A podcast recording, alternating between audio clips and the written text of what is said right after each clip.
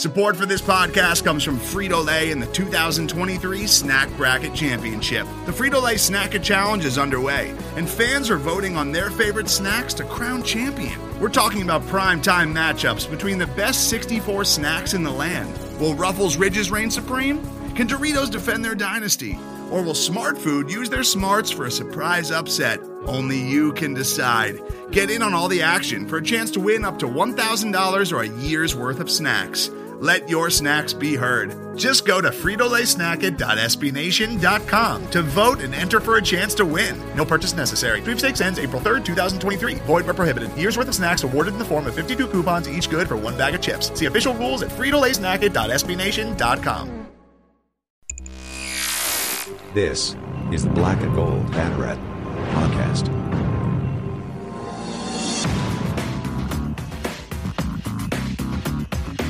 Now, here are your hosts, Jeff Sharon and Eric Lopez. Welcome to the Black and Gold Banneret podcast. Jeff Sharon, Eric Lopez with you here. Uh, lots to talk about on this. Uh, we're recording this Wednesday, October the 6th. We are in full swing. We've got, uh, and it is a busy weekend coming up in the kingdom. We've got back home conference opener against ECU. We've got UCF Hall of Fame taking place. We've got um, the hoop schedules came out this week. Bryson Turner is going to talk with us about what's going on with soccer, volleyball, and everything in a little bit. But uh, but first, let's talk football because that is the most important thing that we have going on right now, where UCF finds themselves in a well, an interesting spot. And uh, and, and Drew Glukov, Stat Boy Drew, joins us here to talk football. Of course, you can follow him at Stat Boy Drew on Twitter. Drew, what's going on? Hey guys, how's it going on this wonderful Wednesday afternoon? I don't know, man. You tell us. UCF's lost their last two uh, on the road. Okay, lost the conference opener to Navy in um, heartbreaking fashion. Was up two was up two possessions in the fourth, and then Navy just kind of did Navy things. One key turnover, really good drive it by UCF at the end of the game, but they they had a goal to go situation. Well, they didn't have a goal to go situation, but because they could have gotten a first down, but um, even uh, I, I thought that you know just to wrap real quick because what hasn't been already said about this Navy game in Annapolis, I thought that Mikey Keene was great. I thought the game plan for him was solid and well executed. It's just that last, you know, obviously the breakdown late in the game with the turnover. Um, you know, I was scared to death, and I told Matt Loudermilk on Twitter this. I was, he was like, "What's your biggest?" He just threw out the question, "What's your biggest fear about this game?" And I wrote that Navy turns into Navy, and Navy turned into Navy in this game. And granted, we had a shot to win it at the end, but you know that that la- people keep going back to that last four downs. Um, but I mean, that really wasn't what decided the game. That that one hurt, Drew. You you were you were watching. I mean, I, I don't think it's as bad as people think. I think Navy's actually a better team than they look. They just got off to a bad start, but um, you know, in, overall, it's like it, I don't know. Is is this was this loss as bad as people are thinking? Well, I mean, Navy had to figure themselves out, and going against a team that has trouble containing the outside was a perfect remedy. Uh, and and let's think let's think about this. You know, UCF coming in, missing a linebacker, missing uh, top guys on offense. Yep. You know, even after three, the bye week, they had a lot of guys. All out. three skill positions were missing their number one guy. I mean, the recipe was set for Navy to kind of right the ship, no pun intended. And I'm not going to give you credit for that one. Sorry. I, Don't I, carry I, on. I, hence the no pun intended. Uh, and the, and and you know, Navy did Navy things, and what happened in the fourth quarter is indicative of what this offense is meant to do. It's it's a running offense. It's meant to wear you down. And for a team that lacks depth on the defensive side of the ball, they they eventually just started getting beaten down. They were outscored 17 nothing in the fourth quarter, which is you know what you want out of a running team. The key That's what Navy does. What Navy does. Keep the game yep. close enough that you can you know wear them down and then bring yourself back. Mm-hmm. And on offense, you know, everyone's saying, "Oh, Mikey Keene's great." Mikey Keene, he had a good game. Uh, there are issues that he has to work on. Uh, th- this was not a perfect game oh, by yeah. any well, stretch of the imagination. Yeah, he's also a true freshman. a true I mean, freshman, first start. First start. I, I, thought he was. Uh, forgive me for interrupting. I just want to get his stats out there for everyone. because I think people forget the 16 to 26, 178, two touchdowns, one pick. Also ran, uh, well, he went three net yards rushing, but you know, and that pick was at the end. Was the pick? was, yeah, the pick was at the end of the game. It, Yeah. it was the last play of the game, basically. you know, as a true freshman, and, and some people complained about the game plan. The game plan was for him to be as much of a game manager as possible, to not have to put everything on his shoulders. Because if you take away the first three passes and the final drive, he didn't actually do much. Right. Um, most, uh, you know, didn't have many completions, didn't get many yards. A lot but of executed underneath- what he was asked to do. I thought really well. I, I think he had the part that I enjoyed watching the most wasn't uh you know the yards thing, it was the progressions. He made his progressions. He hit a lot of checkdowns. Uh, the Navy's defense was just doing a pretty good job of keeping UCF's receivers in check. Jaylon Robinson was out. That really hurt. And uh, I, I think he did a good job of, of kind of going through those progressions. That that is something that is harder to teach especially for a true freshman.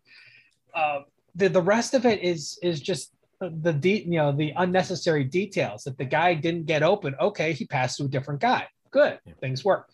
Uh, the thing he has to work on is touch. Uh, right now, I mean, he rifled the ball a lot, and it caused a number of incompletions that shouldn't have been.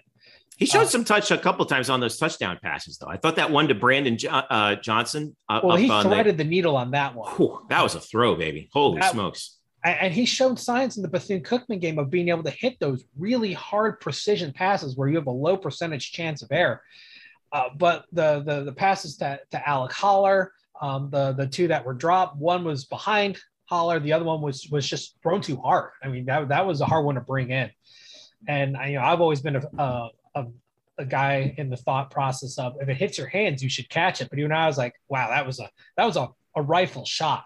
So I mean, that's part of the experience process. That's that's why the expectation this year is is not so much win the conference title, but but development. I, you don't want to call it a rebuilding year because it's not rebuilding. It's a rebuild year now. It's a It's- rebuild year now. it's it's a development year because you know I agree with Drew on this. Rebuild development's the same thing. I mean, Not we could, really. We could, spin, we, No. could it, we could spin it how we want, but it's a rebuild No, slash I- I- developmental transitional year. I disagree with that, and I'll tell you why. When I hear rebuild, I think the whole thing has crumbled, and you have to build it up piece by piece. Oh, I don't agree thing- with there's, that. There's a lot of talent that's already on that roster. You just have to develop it. And that's that's how I view it. I don't know Well, if this other- is- I don't this if is a very agree. I- talented That's how I team. see it. This is Oh, a I, dis- I disagree. Oh, I disagree with both of you. I don't think this is a very talented. In fact, I think this is the least talented UCF roster in a while. And and I'm not. And when I Well, say maybe that, in the maybe in the upperclassmen, especially yes, on yes, that's what I mean. That's what I mean. Yes, yes, Uh, yes. This offensive line is incredibly solid, but it's senior laden. Uh, the offensive side is is is pretty good. Uh, you know, you, you you're missing it a little bit in the running backs on the lower side because you just don't have size, and as a result, no one respects the running game when Isaiah Bowser is not on Correct. the field, and that's, what true. happened. Hey, that's such Against a huge Navy. loss. Golly. Yeah, I think that was probably the biggest X factor. Isn't Dillon Gabriel being out? It's Isaiah Bowser being out because it redefines the entire offense. Yeah. Uh, you know, you He's can their best get- pass blocker too from the backfield. Well, I mean, I mean, he's he's a Mack truck. I mean, he's Correct. what, 215 pounds. I mean, he's he's a beast, and and you can't replicate that. And you know, when when he was on the field against Louisville, they they crashed the the, the box. You know, much more uh, against uh, Navy. They you know Navy didn't respect the run at all. And, and eventually they were throwing many guys in the defensive backfield. I remember Coach Malzahn saying at one point they had like eight guys dropping back because they knew they were going to throw it. No one respected the run. So I mean, Bowser, uh, that that hurts. But I mean, he was kind of a, a diamond in the fact that they were able to get him through the transfer portal. They got to work on developing someone else. I remember uh, at one point it was going to be Bentavious Thompson before he got hurt in the offseason, lost a lot of weight, and really lost that ability to be a, a bruiser back before he left the team.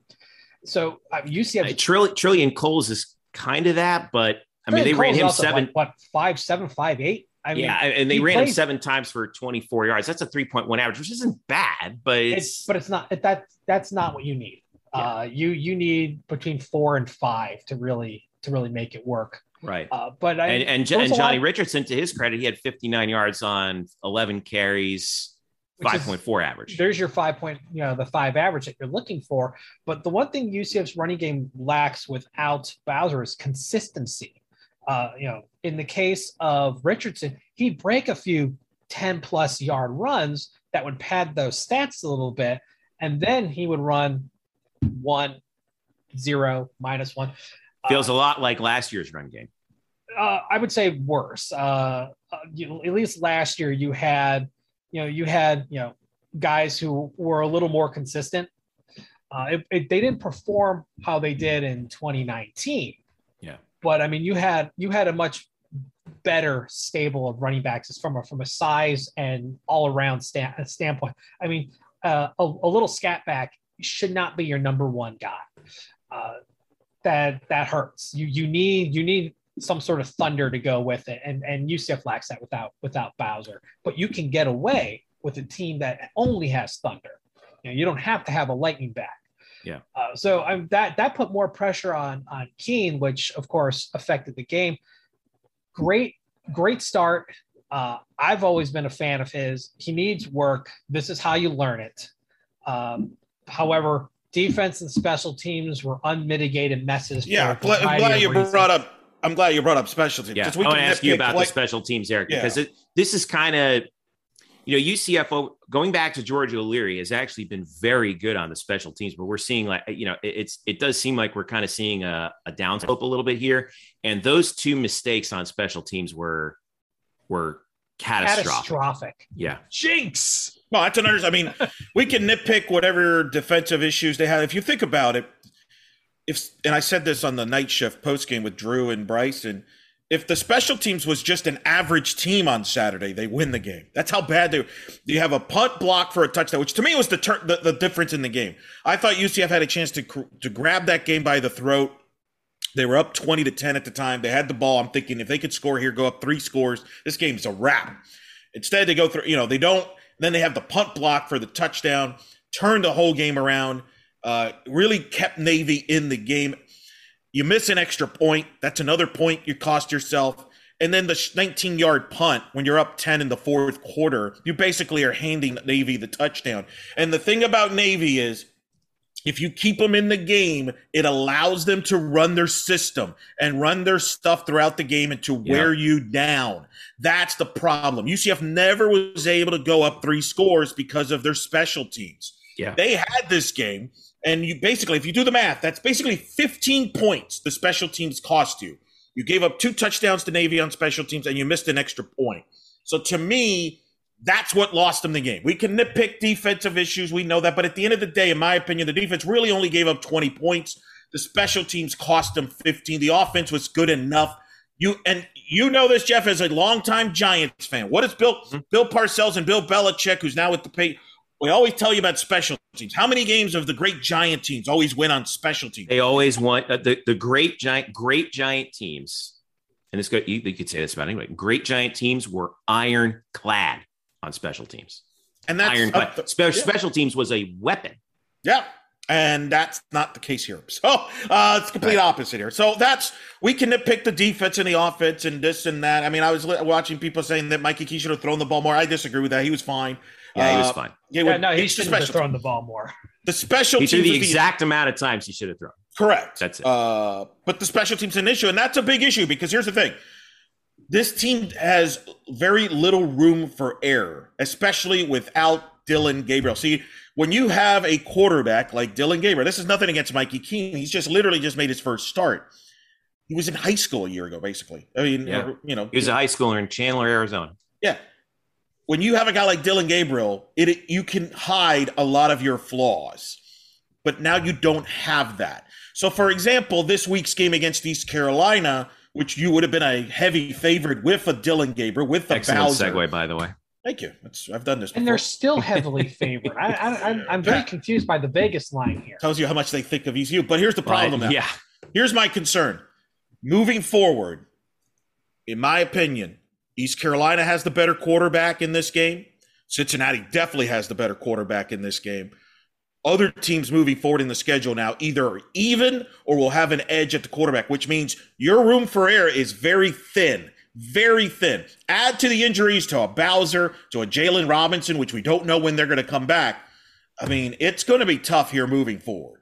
Yeah, and that was uh, real sorry, quick, Drew, go Jeff. That was actually something that that I, I posted about numerous times, and we've talked about is the fact that the defense was always masked by how strong the offense was. You know, the offense just put up points and made it up for the fact that defense, uh, you know, struggled at times. Well, now you don't have that, and Yeah. you know, uh, there was a, a Twitter poll. You know, what are you more concerned about, the offense and defense? And I made a case about the offense for that reason because the defense hasn't changed.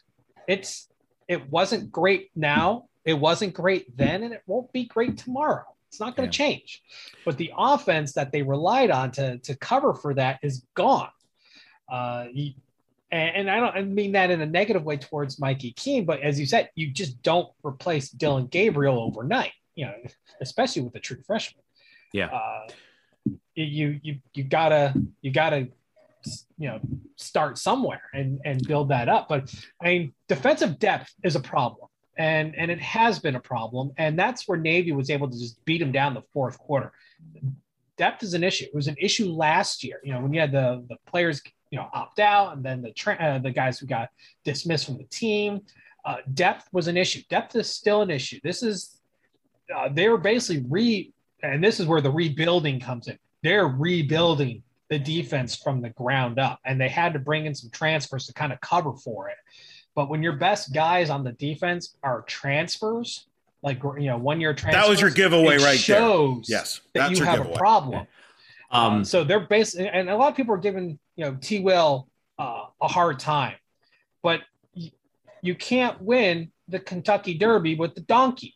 You you you need you need thoroughbreds. You you and you you got to get the right guys for the system. You know, Randy Shannon ran a nickel defense. You're now at more of a closer to a traditional four three with a little bit of of, of flair to it. And and you need to to to get the right guys. You need to get talent. So I expect a lot more guys coming from the transfer portal over the next year as they try to build up those younger class because you know we always say give a coach three years this is why you give a coach three years late breaking news. It's not getting any easier. Um, uh, this is from 247. Jason Beede also reported this from the Orlando Sentinel. Um, Eriq Gilliard, has the senior linebacker, has entered his name in the transfer portal, ooh and he uh and he's Well- and he's having a, he's a starter. He's he's played uh he's all four games. He's got 23 tackles, half a tackle for loss, uh, no sacks, no picks this year. But uh, he was a work he's a workhorse in the middle of that. Uh, this is this I'm is mind He was blowing a to me. four-star guy who came in, um, immediately contributed. I know he and This is this is a Tatum shocker. Bethune were fighting for playing time. Yeah. So I, And I- Tatum, listen, Tatum's been great this year. Right? He really, he really has. I'm pulling up his numbers right now. He's he's played in uh three games. He's got he 15 total game. tack. Yeah, he missed the last one, and he was a big loss too. To be honest with you, I think he would have been a real help against uh against that triple O. Uh, one tackle for loss, one pick this year, uh, which was against Bethune. But um, I, I guess I, would you say, Drew, that the end result of this is that is that Tatum won the job and Eric wants to go somewhere else to get PT or what? Well, uh, I mean, Eric actually has. Have, if you compare singular games, I think Eric did a better job. Uh, Mhm. Tatum missed a lot of tackles, and he actually called himself out on it. Yeah. uh, that he's had some tackling issues this year. So Credit I- to him for recognizing it. Oh yeah, I, Yeah. I I give I give a lot of kudos for guys who are willing to to admit their own mistakes, especially on those fundamental ones. Yeah. Uh, and, and you know, I'm a little surprised at this because while Bethune's hurt, Gilliard has an opportunity to to shine. I mean, he yeah, all the linebackers are being overshadowed by uh, Bryson Armstrong, who's finally doing what he was brought here to do, which is be a tackle Yeah, machine. that dude is all over the place. Oh, uh, best best guy in the defense by far, not even close. And I can Yeah. see why he was uh, multi-time Big South Player of the Year on defense. And this guy is phenomenal. Yeah. Um, so spinning it forward to ECU, and I want to set the stage here for this. ECU is three and two this year. They lost their first two to App State and South Carolina. They won three in a row at Marshall, home Charleston Southern, and last week 52-29 against Tulane in their conference opener. Holton Ahlers is back for the tenth year in a row. Um, he's last week he threw uh, only ten. I feel like it's longer than he uh, last week he was twenty one to thirty two for two eighty eight, two touchdowns, no picks. Um, so far this year uh, of uh, fifty nine percent, which is down from last year slightly. Twelve hundred sixty six yards, seven touchdowns, five picks. Uh, two of them were against uh, South Carolina, another two in the win against Charleston Southern, which was kind of weird. Um, officially, by the way, he's listed as a junior. oh, they all got the got ten more. Year. Um, and uh, and, and here's the story. Like you were saying, Drew, UCF is favored by ten right now, according to OddsShark. Fifty six, only fifty six percent of the money is on UCF minus the ten. Um, uh, over under six. Let's get this. Over under 67 and a half. A hundred percent of the money is on the under. Yeah. Yeah. Yeah. So yeah, I, I would uh, go with the under on that. And uh, interestingly, the, the line started at nine and a half and went up to 10. I think at one point it was at 11.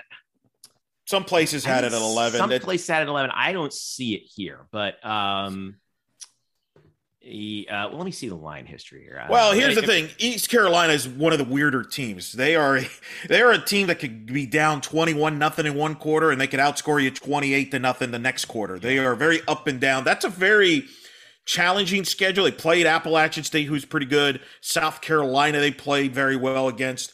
Uh, Marshall, they came from behind in the fourth quarter to win. Mm-hmm. They're but they're averaging 32 points a game. Ahlers Ahlers has literally faced every UCF quarterback. I feel like over the last couple of years. I think since right. Well, no, he never faced McKenzie Milton. Remember Milton, that was the game Milton missed that we all Milton found out at the same time. Right. Who yep. started that game? Was that Mack? It was Mack. That was Mack. That yeah, that was Darriel Mack's first start. Yeah, Mack. I think Quadry Jones threw a game, a throw in that game. He did. Uh, you had Quadry, jo- Quadry, Jones quarterback rating, I think, was infinity after that night. Yeah, it was a weird game at 18. Uh, no, they didn't even know who he was on the TV broadcast. Like, who is that guy? Yeah, yeah. But look, Mike he Houston dressed up as a receiver. Yeah, remember that? Yeah. Anyway, yeah. go ahead, Eric. I'm sorry. No, I mean Mike Houston's their head coach. He's been there now a few couple seats. They've been trying to build this up.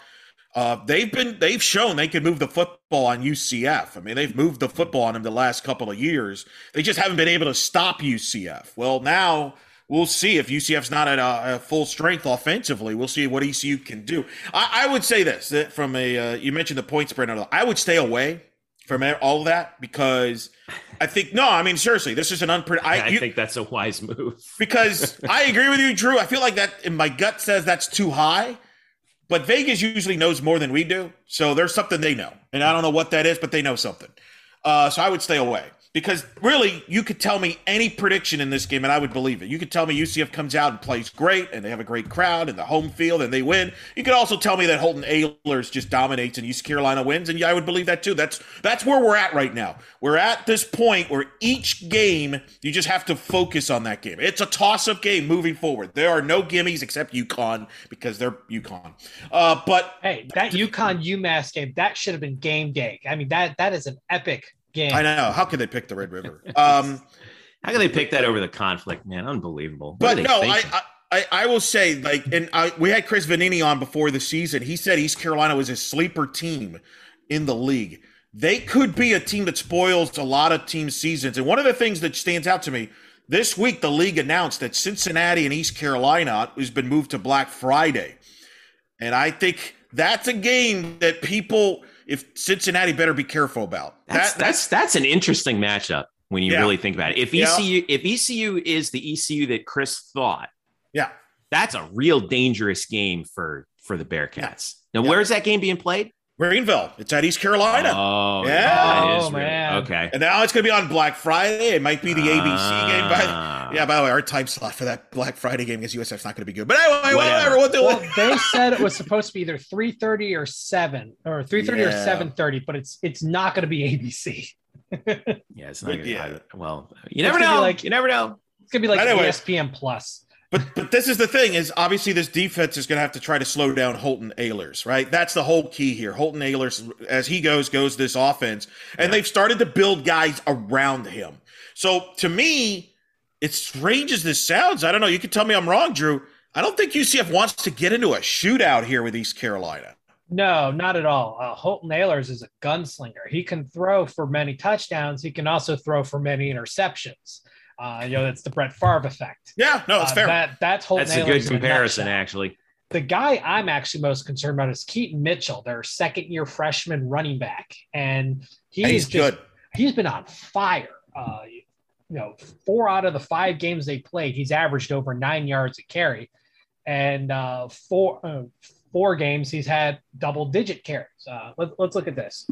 Um, Appalachian State was four for 50. Um, okay. South Carolina, 14 for 42. That was the bad game. Marshall, 14 for 135, 9.6 average. What was his Charles- long?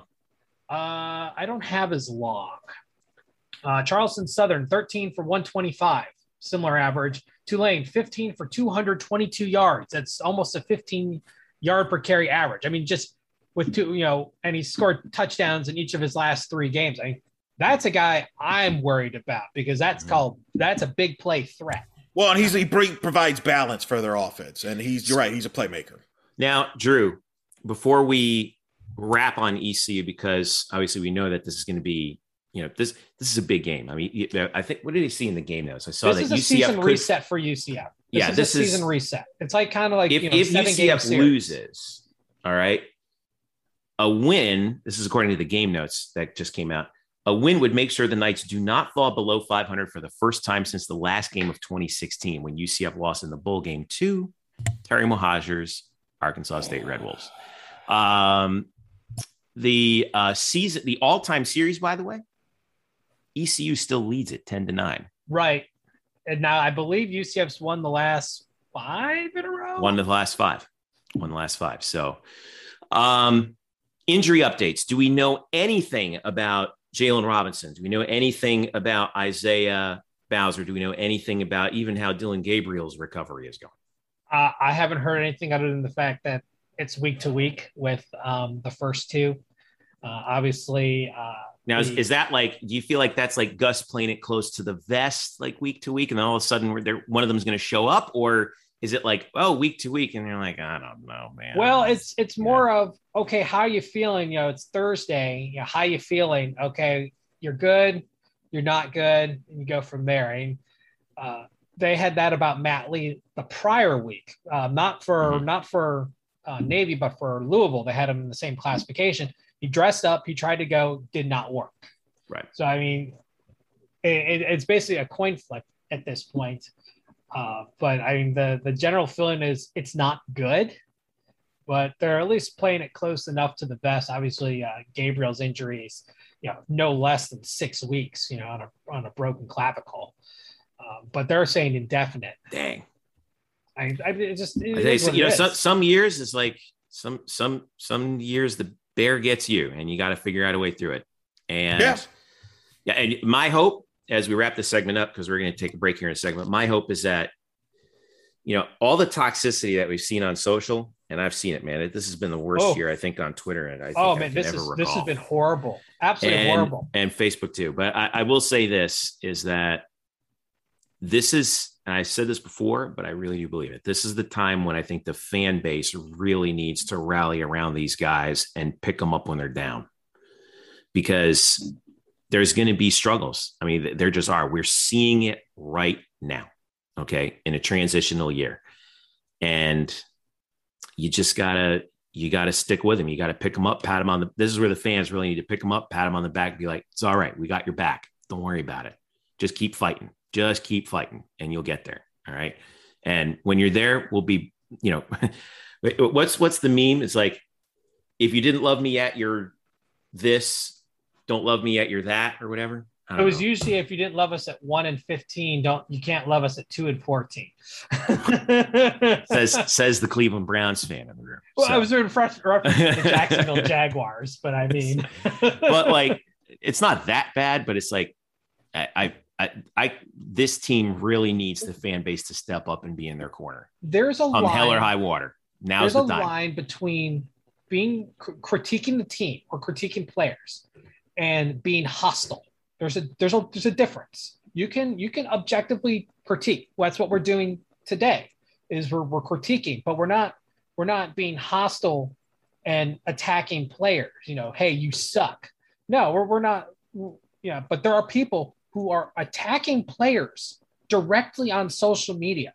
Mhm. And the time for that is never, and the place is no place. There's no situation that justifies attacking players, attacking players' parents, because they see what you write. And, And I uh, would say unfairly attacking the coaches too. I don't know. Yeah, and I get, I, I I get the way you say like you know they're the ones who make the big bucks, right? They're the But- ones that are meant. If you're going to attack someone, you attack the coaches. You know, I'm a man. I'm 40. Come on, Mike Gundy said it great.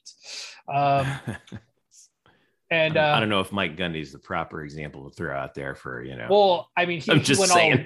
But he he's the one. who is said, I Mike gotta- Gundy okay? I, I got to attribute to him. He's the one who said, but they're making the big bucks. They're the ones that that's part of the job is is facing I- the crowd. I, I get I get what you're saying. These are They're, kids. they're they're part of their job description is is fielding the flack.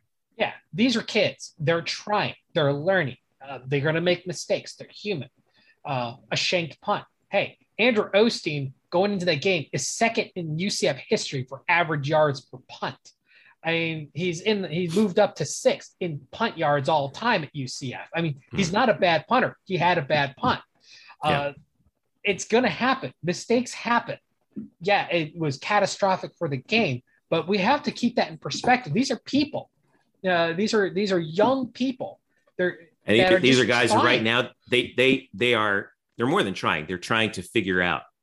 This Yeah, whole thing because this this is a whole this is a whole different bug. This is not we. I think we got a little spoiled by the transition from Frost to Heupel, oh, No. God, incredible. They got Us incredibly- spoiled? was- no. which us was a old- us real- old guys. We get it. We we've lived through. two Yes, we've winless lived through two winless seasons. a 17 game losing streak, multiple losing, losing, you know, lo- uh, seasons under 500.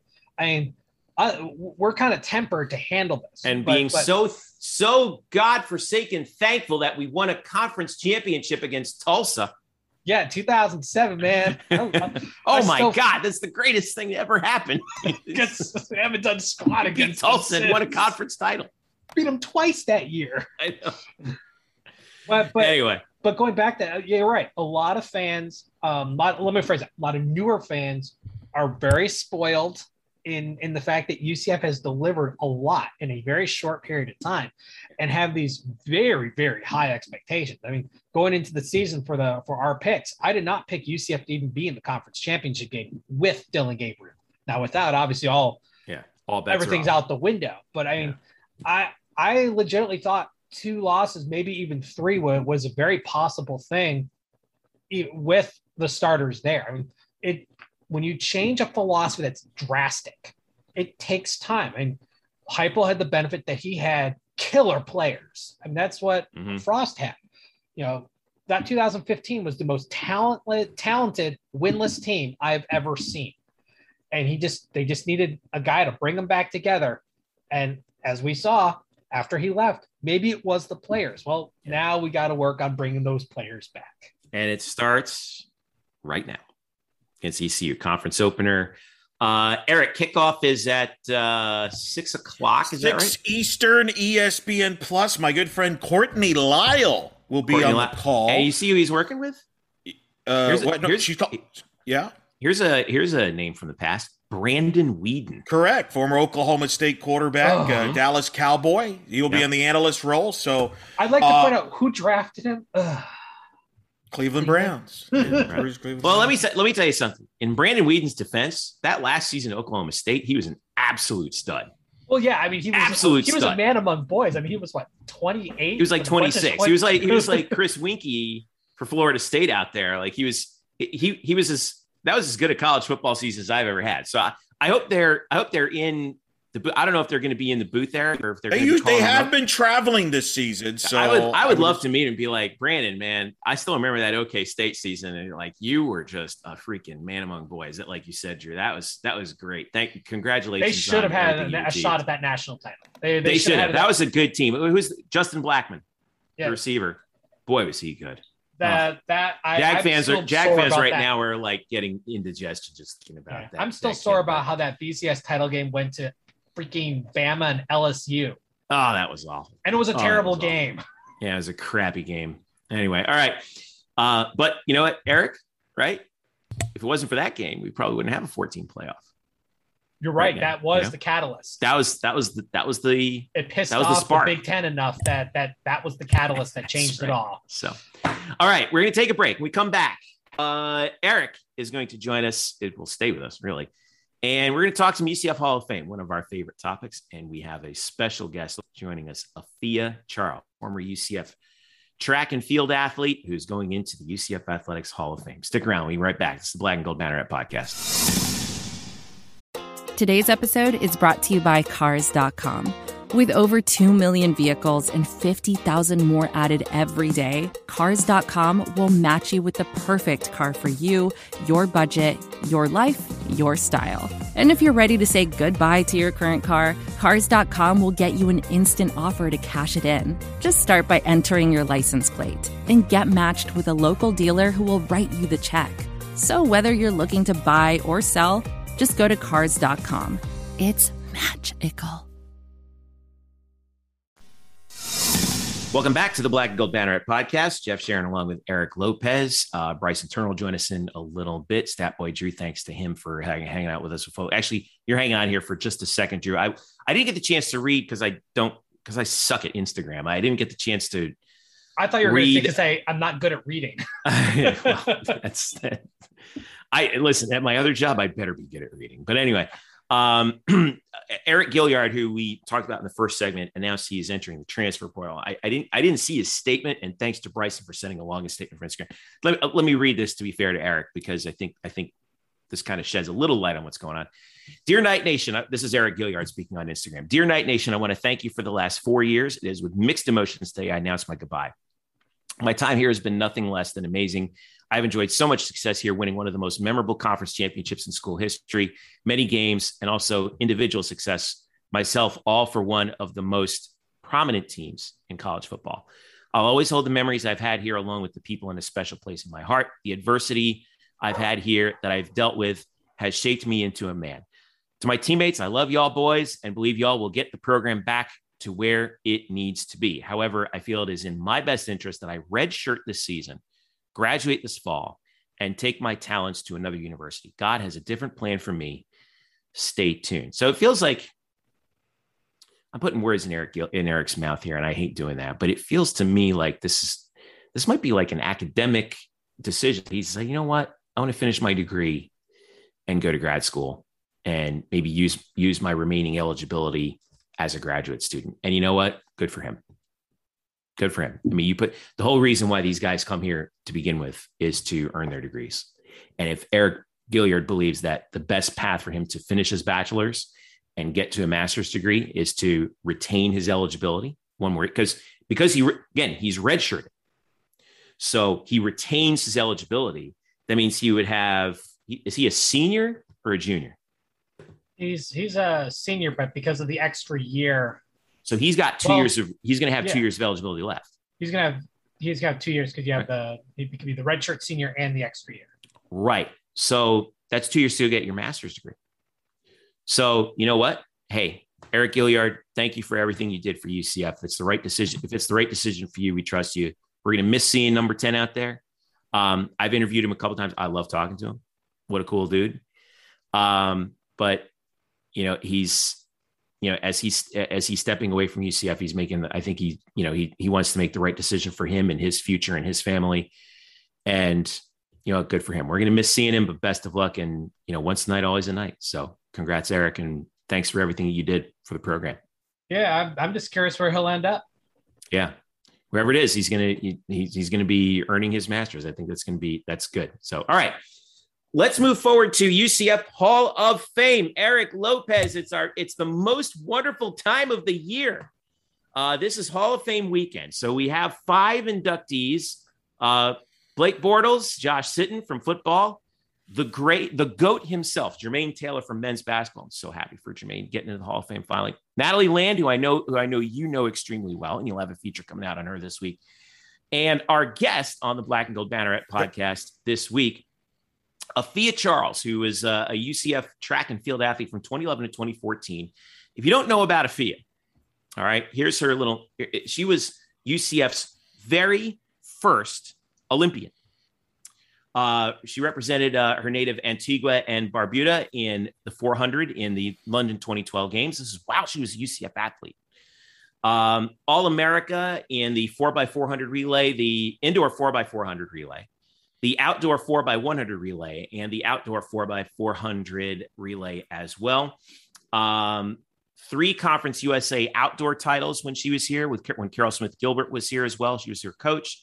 Two indoor titles, um, a fifth place finish in the 2013 NCAA's, um, and uh, or, or, helped UCF reach fifth place in the 2013 NCAA's. Um, Knights won the silver in the four by 100 uh, relay, and just to show you how much of a uh, you know an all around person that Afia was, she was also the president of the UCF Student Athlete Advisory Committee. Which, if if, if you don't know about SAC, it's um, an extremely important um, uh, arm of the UCF athletics uh, uh, support staff and structure, and it's the vehicle by which athletes advocate for their own, for themselves um, and for their sports from an, from an athlete level. And um, and Afia was the president of that, and she's uh, an amazing athlete and an amazing chat too, wasn't she, Eric? She was. I recently had a chance to catch up with her for her reaction to being inducted to the Hall of Fame. Of course, she's used to being the first. She was the, she's the first UCF track athlete to be inducted into the Hall of Fame, coming from an incredible athletic family, as she kind of discusses with me about that, as well as her time at UCF and uh, what uh, what is she up to now? Here now is Afia Charles on the Black and Gold Banneret podcast. And joining us now here on the Black and Gold Banneret, she is getting inducted to the UCF Athletics Hall of Fame, an Olympian, the first track UCF track Olympian in program history. Of course, All American, uh, one of the most uh, accomplished athletes in UCF history that ran the fastest 400 meters ever at UCF. I speak of Afia Charles joining us here. Uh, first of all, how does it sound now to be? I guess we call you now UCF Hall of Famer, Afia Charles. How does that sound? it sounds amazing. It feels like you know, all my hard work at UCF is finally getting recognized. Not even finally, it's just, you know, it takes time. You, you know, you usually wait till you're 10 years out of graduation. I'm only almost seven. So it feels amazing to be to know that all my hard work is being recognized. I'm just so excited. Take us through what you found out, because uh, I know how they usually what they'll they'll reach out to the person that's getting inducted and, and all that. Just take take me through the process when you fa- you know, you got that call and your reaction when you found out. So I found out, I want to say about almost two months ago, and I found out via um, Instagram direct message that I was even in the top 10. So when I found that out, I was talking to my husband, Torian Wilson, who actually played football at UCF. Um, and I, I was like, I think I'm gonna get inducted. He was like, You think? He was like, You're the only Olympian that you ever, ever had for track and field. You you got it. But you know, you're still in the back of your mind, you're like, ah, I don't want to get my hopes up too much. So then um when they sent me another message saying, you know, just you know, anticipate a call or a FaceTime call, I was like, okay, that's great. But they t- said to anticipate it on Monday. And when I didn't get on Monday, I was thinking to myself, okay, I didn't get it. And then Tuesday, I got the call from the AD and I was just elated, excited. It was just, it was a great experience. So it was, it was everything I can imagine. You're going in with Jermaine Taylor, obviously, arguably the best youth basketball player ever. Natalie Lane, great softball player. Blake Bortles and Josh Sitton for football. Uh, your thoughts on the class you're coming in? That's one of the strongest classes, if not the best in the history of the, that's getting inducted to the Hall of Fame. This class and the 2019 class are probably the top two ever. Uh, I'm like honored. First of all, I was in school the same time as Blake and Natalie. So it's great that we were around there at the same exact time. So I know what they did in their sports. Blake was legit, as everybody knows. He like set the trend um, and put UCF on the map. Him and that team, and Natalie was great in softball. So I've always seen her work ethic. We worked and we were on SAC together, um, Student Athlete Advisory Council. So that's uh, really cool. So I've always, you know, saw them. We always hang out together. So it's really cool to know that we're all inducted at the same time. That's right. You all were there in the at the same time. Uh, that's a pretty pretty strong deal. You are the first UCF track and field athlete to get inducted to the Hall of Fame. And we'll get into some of the athletes you've had and the su- success at UCF. But when I say that sentence, what does that mean to you that You're you're, you're making an, you're, uh, another first. You're the first UCF track and field alum to get inducted to the Hall of Fame. What does that mean to you? It's still a shocker. It didn't click to me until UCF track and field posted my picture this weekend. And then I read it, but it didn't click that it said first until my sister reposted it and said first. And I was like, wait, I'm the first. So I went back and I really like, you know, read it and took it in. I'm like, oh my gosh, like it's just crazy that, you know, in UCF small history, even though we're like oh, over 50 years, um, but just to know that, you know, I, I, made my mark and I made it in such a monumental way. So it's amazing to be the first. I know there's gonna be a lot of people after me because UCF track and field has some great stars and um, future and also past. So I know this is not going to be the end for UCF track and field Hall of Famers. No, we're going to talk about some of them, and, that because you were part of maybe one of the greatest UCF teams in any sport ever, uh, with a 2013 track team in a, in a little bit. But first, let's talk about the beginning here. What got you interested in being a track athlete? I know your mom was a track athlete. I, was that a big part of it, and how did you end up at UCF? Oh, great question. So I didn't actually start running track until the end of my freshman year in high school. So I was run, playing um, basketball and you know, wasn't that great. and then my mom was like, why don't you just try out for track? So I actually tried out for track in basketball shorts and basketball shoes. And then the coach saw me and was just like, oh, we need you to join our team. Two weeks later, I was tra- on the traveling squad, went to um, California. And I noted, and when I won my first track meet ever, I was like, oh, I might have a niche for this. This might be my sport. So I just like really started to take it seriously. Um, sophomore year, that's, I guess, that was like my highlight, my stand standout year. We won Penn Relays, which is one of the biggest competitions for a high school relay at, um, athlete. So we won that. And then it was just like, okay, it's time for me to kind of take it serious when it comes to where do I want to go to school. And I know I wanted to go to a school that you know, was going to work with me because I was, you know, I've only been running for three, you know, three, four years. So, and I know I had the potential to go anywhere. I was, you know, getting recruited from Florida, Clemson, you know, all those big time schools, but I wanted a school that would really understand that I am a fresh athlete and you know pull out my strengths. And I saw that at UCF, especially with Coach Caryl. I remember when she spoke to um, my parents, she was like, "Oh, this is going to be a 50 a 50 second quarter mile. This is going to be Olympian." And that's the only coach that actually said that to me. So she was like, she believed that. And then also knowing that my mom was in the Olympics, so I knew that you know there's a standard in our family that you know we we try to excel in the you know in the best that we can. Currently, my sister plays in the WNBA. So we have, you know, a lot of people in our family that you know try we excel. We're very we're a very competitive family.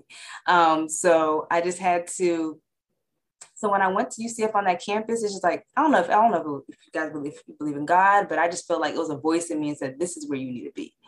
And from there i stopped my other visits and i said this is where i'm going to come. And i chose ucf and it was one of the best decisions i could have ever made now, for those that may not be aware, tell the audience about your family because I'm aware. I mean, you've it is a it's got to be one of the most competitive families that I've ever kind of kind of follow up. At you just mentioned WNBA, a, a mom was an Olympian. Just describe, tell the people who they are and what they do. You know, because I don't know if people are aware of that. Yeah, of course. So, um, my father he used to play soccer for his country um, competitively in high school um, he came over. He's now he owns his own business. My older brother, he played sports all throughout high school. Now he owns his own business. Then it's me. So I was in the Olympian. And I went to the Olympics. Um, my mother, of course, ran in the 1984 Olympics for Antigua. She ran in 19 in the Los Angeles Olympics. My younger brother, he actually went to Canada and played basketball um, in Canada. And then my younger sister is currently um, playing for the Connecticut Suns. They're actually the number one team in the league right now. So we're we're hoping to get a championship out of them this year. So a lot of a lot of competitiveness. Uno and Monopoly is crazy in our house. Nobody likes to lose, as you can imagine. So it's very very competitive house household. That's incredible. I mean, uh, what is it like to grow up in that household? Uh, I mean, growing up, I mean, you know, I, I, mean, that's kind of that's it just blows my mind away. Chris, speaking of, of Kaila Charles, who's obviously the Connecticut Sun WNBA, but uh, that that had to be one of the most competitive growing up. Like, I can't imagine you guys not playing sports growing up, right? I mean, you had all to. the time. Yep, sports was always in us, but it was always sports or school. My parents was very, hey, if you're gonna play a sport, you can play your sport, but also make sure your schoolwork is always on, you know, on the forefront as well. But we pretty much all my siblings, except for my older brother, he got a scholarship for um, academics, got you know athletic scholarships for school. So we've always, you know, been a very athletic family. Like I said, it's always been competitive. That's just the nature of our family, very competitive. Well, and that that's going to pay off for you because when you got to UCF, there was a lot of competitiveness within the team. I mean, you had some great track mm-hmm. athletes. Just talk about something. What was it like once you stepped in to campus at UCF and, and obviously come commit to with Coach Gilbert, but seeing the roster that you would be a part of that will it, it's going to go down as maybe the greatest in the history of UCF track. What was that like walking into that? So I definitely learned my lesson really fast. So me and Aurieyall, we came in at the same time. Aurieyall Scott, we both went to high school together. So we both made. It's funny we didn't even make our decision at the same time. I didn't know she committed to UCF, and we didn't know each other committed because we didn't. Our coach told us don't base your decision on each other. You guys got to make sure you find the place that's best for you guys. So when we first came, when we found out we both committed, we were excited, but it also came to a rude, a rude awakening because when you come into, when you're in high school and you're beating up on every, all your competitors in high school, you're winning states every year. And then you come to uh, UCF where your teammates are beating you in practice every single day. it's like different. So you're learning that lesson even before you get on the track. You have people like Jackie Coward who, you know, was an absolute beast in the hurdles, but she's also had that endurance in the four and the two. You had Aurieyall Scott, you know, she was a one and two, but she was always my competition. She pushed me. Um, Sandy Jean Claude. So there was a lot of competitive people um, on that team, and it just made us, you know, work hard. I feel like practice was always a track meet, it was always a competition. So I loved it. Yeah, I mean, I think Tivius Freeman was there, Jackie yep. Coward. I mean, I, I, did a top 80 UCF greatest female athletes la- uh, in 2020, and you all were like within the top 25, and it was like, it was hard to be honest to separate you, yourselves because you yep. all were like, it's like a dream team. I really am not exaggerating that.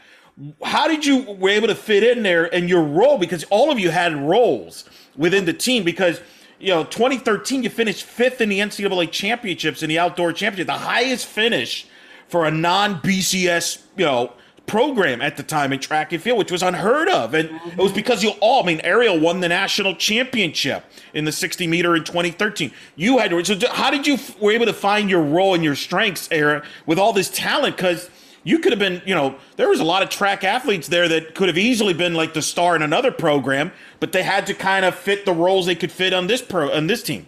Yeah, great question. So the great thing about track and field is um, it's an individual, it's a team sport, but it's an individual sport. So the great thing is that you get to highlight your talents and your strengths based on your event. So although I had amazing teammates and very competitive, I was solely myself and some and when Ashley Jocelyn, she came a little later, I was solely the only 400 meter runner. So it was just me primarily running the 400. And then when we had like our relays, like the four by four, then we'll bring in Aurieyall, Octavious, and things like that. So for me, it wasn't as difficult to kind of find my niche because I knew I knew where I stood on the team. I was that quarter miler. I was that 400 meter runner. That was my event. That was my focus. And that's what I was great and good at. I mean, great at. So um, I wouldn't say it wasn't as hard for me, but for people like Aurieyall, Octavious, when they're all they both do the same exact events, it's hard for them to find their niche, but they all had that one event that they always excelled at. So that was good. And you all excelled in it. Uh, you mentioned the 400 meters. Why was that the event that really topped? I mean, you ran the fastest 400 meters ever at UCF. Uh, you would end up uh, participating in the Olympics in the four. What was it about the 400 meters where that was where you really excelled and dominated? I think for me with the 400, I was that was just my key event even in high school. I had the endurance of an 800 meter runner, and then I had the speed of a sprinter. So they were just like, "Hey, put it in, put it in the 400." Um, so, and I knew that uh, the great thing about the 400 is that it takes time for so for me i'm the type of athlete i have the speed but it takes time for me to get up to my speed get up to my optimal um, speed so the 400 was just that race that you know was a perfect blend of my strengths which is high endurance and then also just the speed just the natural speed and ability that i had you're also tremendous as part of the relay. You were an All American, the 4x400. You were also in the relays of the 4x100. Talk about the success you had from a relay because UCF, every time they won, it seemed like you were a part of it. And I don't think that was an accident. Yeah, yes, I was definitely a part of every relay. Um, relays has always been um, one of my favorite events because that is how we feel more of as a team. Like I mentioned earlier, with track, it's an individual sport. So when you're running an individual race, you're running for yourself. And sometimes when you're running for yourself, you don't have that drive as if you're running with a team. As when you're passing that baton, you're getting that baton from a team, and you know that you're that one per. If you're that one person that messes up, you're messing it up for your whole team. So it gives you that more drive and that push, and then seeing your teammates at the line, waiting for you waiting for them to hand off the baton, it just gears you up. So I loved relays. That was one of my favorite things. And I always told my coach, put me on every relay possible because I knew once I'm on that relay, you know, I'm unstoppable. Obviously, uh, you make the Olympics. I want take us through that process. There, 2012, you qualify for the Olympics in London. 28 years to when your mom participated, as you mentioned mm-hmm. earlier, in Los Angeles in the 84 Olympics. And people may not be aware of this. Your mom ran what, the 100 meters, 200 meters in LA in as well? Mm-hmm. And the long, right? She so because people might think, oh well, you're you know you're doing the same events that she. No, not the case. You two had some differences, which i am so fascinated by that. So what was that like? Was there extra pressure that you put on yourself to qualify, not just to, to qualify for the Olympics, but knowing that your family's history with your mom having been there in, in LA in 84?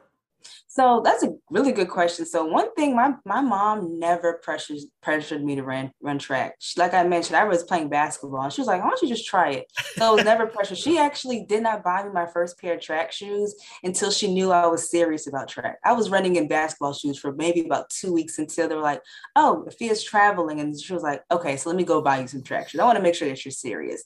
So she never pushed me, so I never felt that pressure, um, so to say in that. But also in the back of my mind, I know that I wanted to be as great or even better than my mom. So I maybe I just put the pressure on myself, you know. And when it came to that um, Olympic experience, it was actually kind of crazy because at first I didn't know I even qualified. I actually went home for two weeks and I was eating and I'm thinking track and field is over, you know, for the season and gear up, gear up for the next year.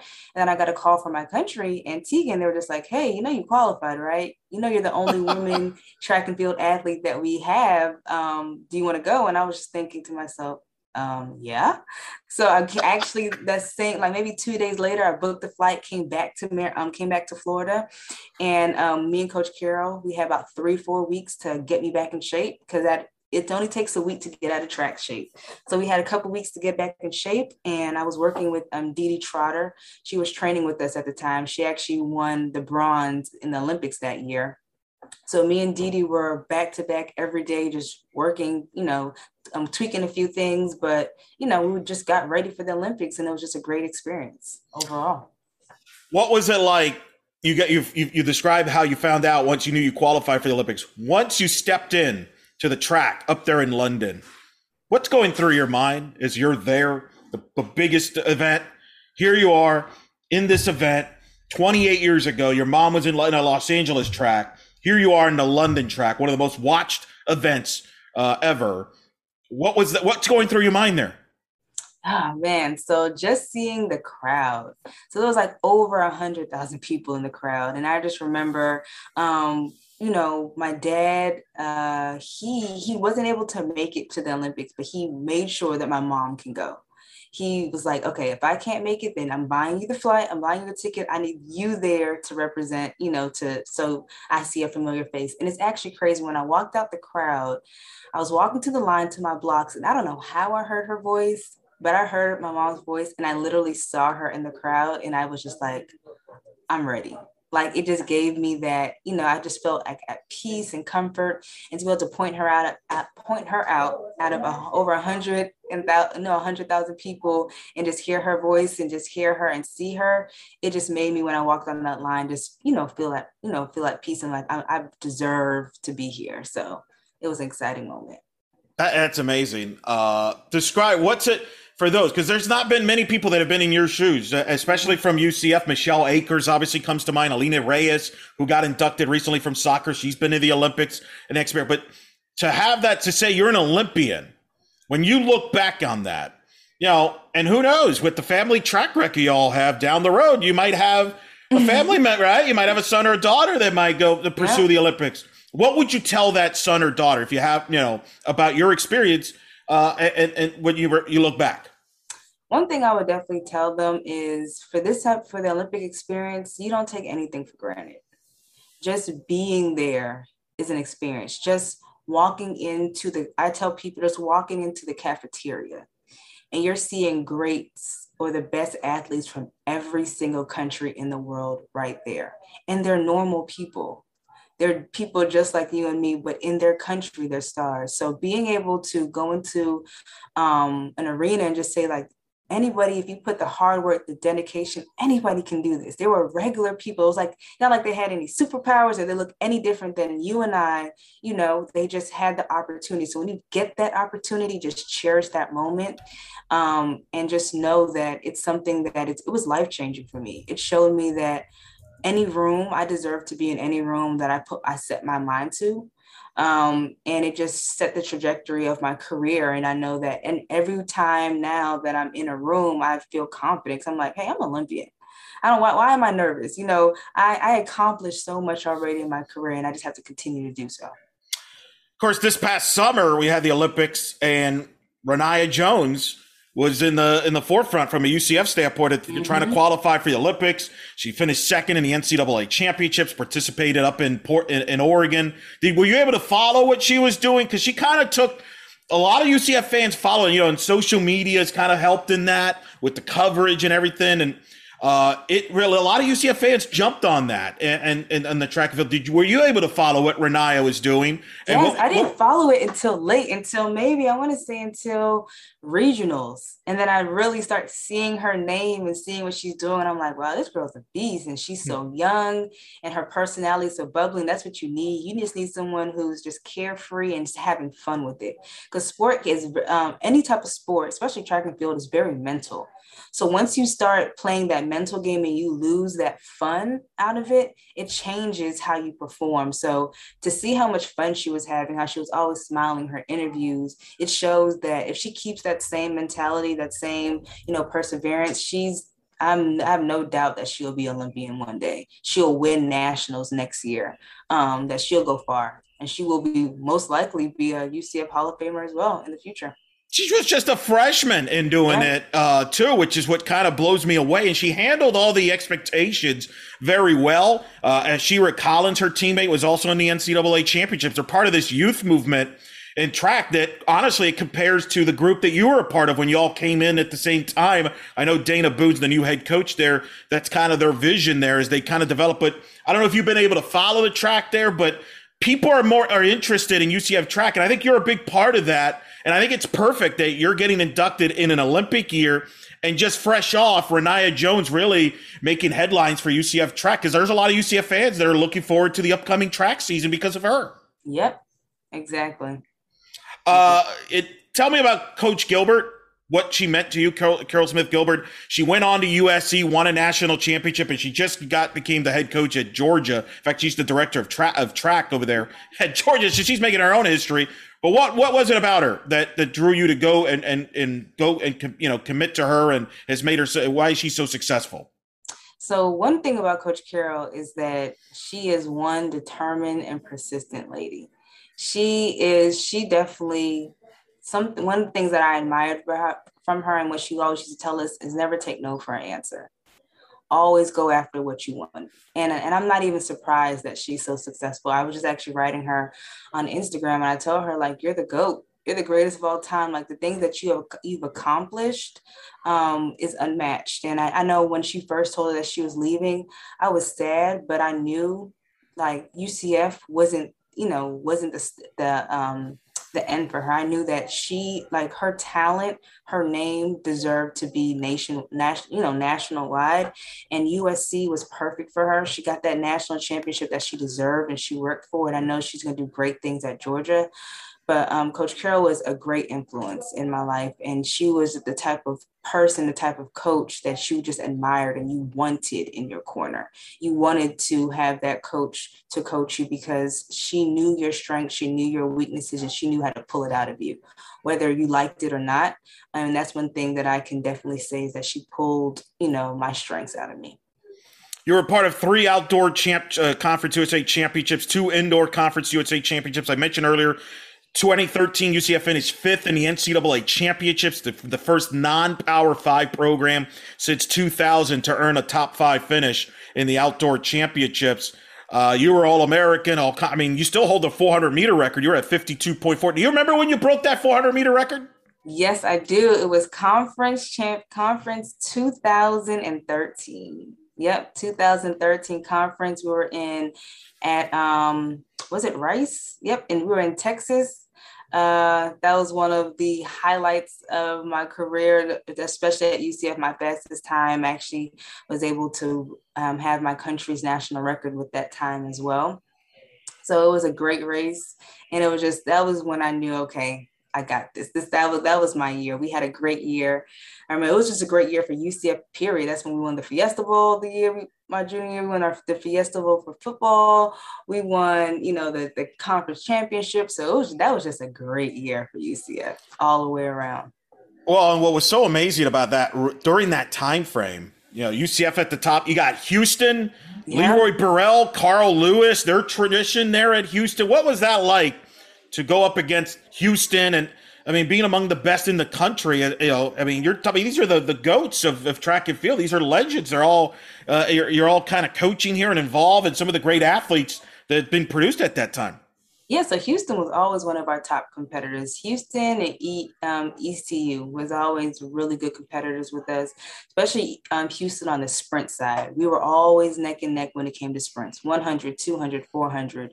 So it was all, we always knew that if we're running against Houston in a race, we were going to run one of our fastest times. So, and I liked running against them because they pushed me and they made sure that I PR, they helped me PR, they helped me win these records but it was always good to have competition with track and field. That's what you need. If you're in a race with a whole with people who are not running fast times, you're most likely not going to run a fast time because you're going to be in the lead or you're going to be in the lead and you're not having anybody toe and toe actually pushing you throughout the whole race. You get lax. So I loved running against Houston because from start to finish, they were right there and they pushed me and they didn't allow me to relax in between my races um, and things like that. So allow me to, you know, run those fast times and do what I had to do to win. We mentioned you're the first UCF track and field alum to get inducted to the Hall of Fame, but we both agree you should not be the last. You will, they definitely won't be the last just let's talk about some of your teammates here, uh, and, and you can name as many more as you want. I'll name a few to start: Octavious Freeman, Aurieyall Scott, Jackie Coward. Those three. Start with those three. Why were they so great? I think all three have legitimate cases to be in the Hall of Fame down the road. I know they're not alone in that in, of all your teammates, but they they're the ones that kind of stood out to me. Your thoughts on them? So definitely Jackie Coward. Jackie Coward has been a beast since high school and beyond. I remember even coming into UCF, and they're like, "You're going to be in school. You're going to be running with Jackie Coward." And back then I didn't know the the magnitude of her name until I actually compete until I was actually her teammate and I saw her work ethic. Like Jackie was a workhorse from start to finish. Track is what she bled. Um, track is what she loved, and it showed in her work ethic and how in her races always finishing top eight, um, always making a final. So Jackie is one one person that I admired and I saw, and she pushed me. Aurieyall, like I mentioned, we went to high school together. We grew up together, so I know the work at you know the work ethic of Aurieyall. Aurieyall was a beast. Aurieyall's the type of person that can um, that can roll out of bed and run a fast time.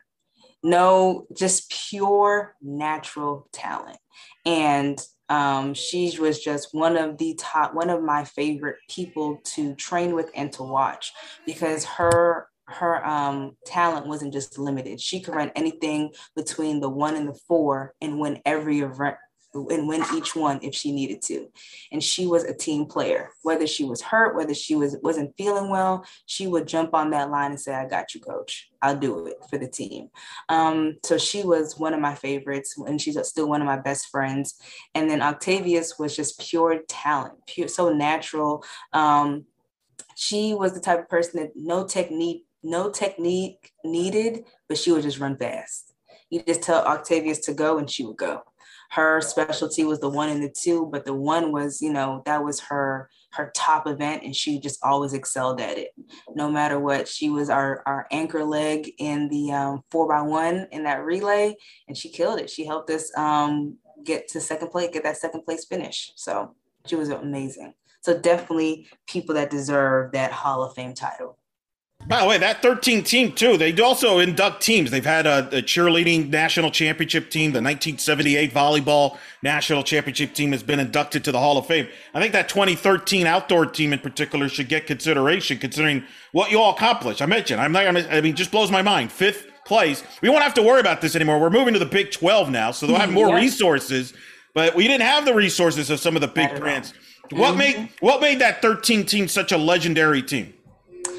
I would say, I think that with that 13 team, we we were just on a different mindset. We knew in 2000, the year before, we were, you know, we were winning, we were winning um, championships, and but we just knew like it was like something about 2013 was just different for us. We just knew the talent that we had, and even people that weren't even um, that we didn't even mention, like Sandy Jean Claude, who, you know, that year she made it to nationals in the 400 meter hurdles. We had um, our um, San- Sanisha Williams, who was our long jumper, Jen Clayton, who was our long jumper. So we had a lot of talent on that team, and everybody pushed everyone. I think that year is when we said we deserve to be in nationals. We deserve to be a national winning team. And the whole, our mindset that entire year was nationals focused. We did a lot of mental training. We did a lot of workshops to strengthen our mental that year. And that's what we needed. Because like I mentioned earlier, track can be a very mental sport. So when you have that mental block, it can affect your racing and it can affect your competition. So that year was just different. From the start to the finish, Coach Caryl said, we're going to be one of the top teams this year. And that's what we did. Amazing. Amazing. Couple last things. Tell the UCF uh, fans, what have you been up to post UCF, post your track career? All right. So great question. So um, earlier this year, I, I got married. I got married to my college sweetheart, Torrian Wilson. He was the left tackle at UCF, number 72. Um, currently, I am a manager at a hospital. And then I also just started my financial services business um, as well. My dad was, you know, in this business, um, was doing it for about 20 plus years. And he was just like, hey, you're the beneficiary. So I actually started taking it seriously. So I help people with financial education education, um, personal, you know, finance, investments, and life insurance and things in that area, and then also providing them with opportunities to make some additional money and you know on the on the side. So it's just great to know that, and I always see this in my. It, I take track and put this in my everyday, you know, work as well when it comes to when I'm working at the hospital as a manager and then also my side business. I'm just, you know, trying to be competitive and be one of the best out there, learn, educate, and things like that. So that's kind of what I'm doing now. I have to ask the follow up for a football audience. First of all, I was a big Tori Wilson fan myself. I was a great lineman. You see, yeah, did you know each other when you're both going to school? Did you meet afterwards? How did it, you both come? Yeah, so Torrian and I met freshman year. So we met freshman year in high school. Um, one of two of my teammates was actually his high. No, I said freshman year in high school. We met freshman year in college. Me and Torrian met um, freshman year in college in August. Um, two of my high, two of my teammates, Sandy and Destiny, were actually his high school. They went to high school with Torrian. So we've been together since 2010 in high school, August 2010. We've been together ever since. November is going to make about 11 years since we've been official. So Torrian was one of the huge supports during my track and field career. He's every time we had a track meet at college or on campus, he was right there running around, running alongside with me on the um, on the fence and things. So um, he's been a monumental part of my success at UCF because he's always make help keep me level. When I wanted to freak out and I wanted to quit, he was the one pushing me. He was like, Your practices are nothing like how mine's are. You can do it. so we were always like just pushing and motivating ourselves, um, motivating each other during our careers. That's a remarkable. I had no idea you two had that long time relation. That's pretty wild. I mean, and the fact you both were athletes at a high level, that that has to be. So, I mean, there has to be that bond in there. Obviously, both yeah. being athletes can relate to each other what you're going through, even though it's different sports.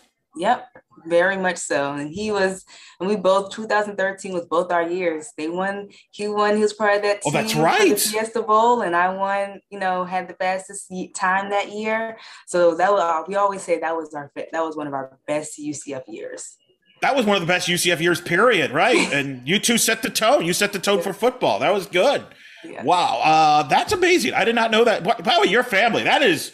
You realize when you, if you got you have kids there, that's that. The, I mean, the sport. Who's the comp- Who's the more competitive of the two of you? Who's the more competitive? More, who? You know, it's funny. We actually played Uno this weekend, and I can't even tell you. We were sending um, videos to our family, and they were like, both of you guys are crazy. They're like both of you guys studying at the same things. We are we are very highly competitive. We we compete each other, but that's what we need. We push each other. We push each other for our goals and our dreams. Um, so I couldn't even tell you who's more competitive. We're just like on an equal level on that on that note. Well, he's got to be excited about this class, mm-hmm. having played with Blake and then with you, I mean, that for him, it's yeah. this has got to be surreal for him. I, I, would imagine for him. Yes, he is super excited. He's like, "Oh man, I'm so excited for you. You deserve it."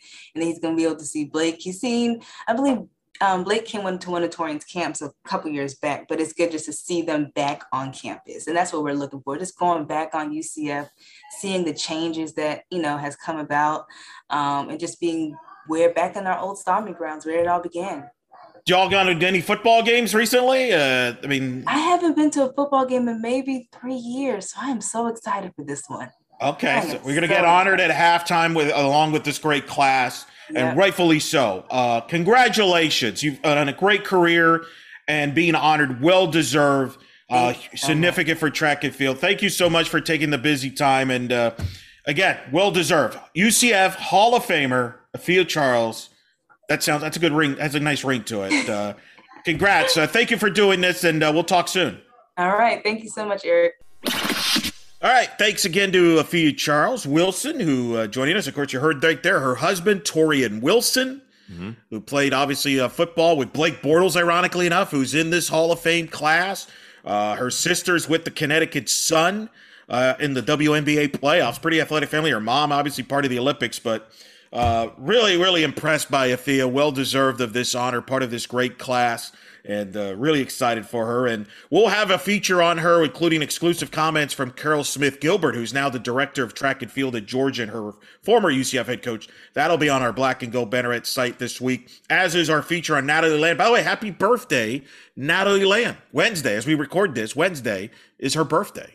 Birthday, Nat. All right, so let me ask you this. So we, we've, you know, congrats again to Afia. I mean, she's she deserves it. There's no doubt about it. Let me ask you this, Eric. Track and field alumni right now. Mm-hmm. Who's the next one who's going to get inducted? Glad you asked. If you go to our YouTube page and subscribe and like our YouTube page, myself and Bryson Turner did a special Knight Shift edition this week on the Hall of Fame. And one of the topics we broke up uh, with topic was that. I think the answer is Jackie Coward to me, who you've covered, Jeff, and you've yep. interviewed. She to was me, the first ever yeah. interview on Black and Gold Banneret. Very wow. Yeah. And you right could make the argument going to the Olympics. You can make the argument she probably should have been the first track athlete. Although again, Afia making the Olympics in an Olympic year really makes a ton of sense. Uh, Jackie Coward, Octavious Freeman, and Aurieyall Scott, I think, are the three names to watch. And I and I said on the Knight Shift edition with Bryson, those three should be in within the next decade. And I think Afia, and we talked about that with Afia in the interview. Uh, they all should be in what they met to this program. That 2013 team, they were a top. They were finished fifth in the NCAA championships, the highest ranking for a non-power five program at that time. Uh, I think those three should be in within the next decade. I think Afia getting in should open the floodgates for track and field athletes and cross country, perhaps, to get start getting inducted into the Hall of Fame. I hope so. I hope so because we're seeing, you know, we've seen a long term development of that program into, I think, a real power. And once once you this is by the way, you talk about a program that's going to really make leaps and bounds when they get to the Big 12. I think track and field is going to make a big jump. A lot of young talent there. Yeah. Mm-hmm. And when you get that, you know, when you get that that power conference tag, and you start recruiting in some of the places that you that, that you know UCF can recruit, oh boy, it's going to be fun. It's going to be a lot of fun. So congrats to Afia. Congrats to all of the inductees, to Blake, to Natalie, to Josh, and of course to Jermaine. Uh, Friday night's the big ceremony. Yep. Saturday they'll be honored during the game. It will be at the, the ceremony will be at the Celeste Hotel, which is the new hotel that opened up uh, along Alafaya Trail on the front of the university. Um, 6 p.m. cocktail reception, followed by dinner program at seven.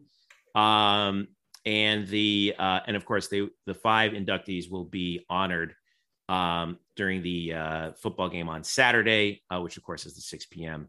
Uh, kickoff. And like Eric said, don't forget to watch that edition of Knight Shift where he and Bryson break down the Hall of Fame class. Um, definitely worth watching because if you're a UCF history buff like we are, that's a lot of fun to, to, to really talk about. So, all right, let's take a break. We come back. Lo and behold, Bryson Turner is going to join us. We're going to talk about uh, the Olympic sports. Uh, volleyball continues their hot start. Big weekend coming up for men's soccer and plenty more when we return. This is the Black and Gold Banneret podcast. Back after this.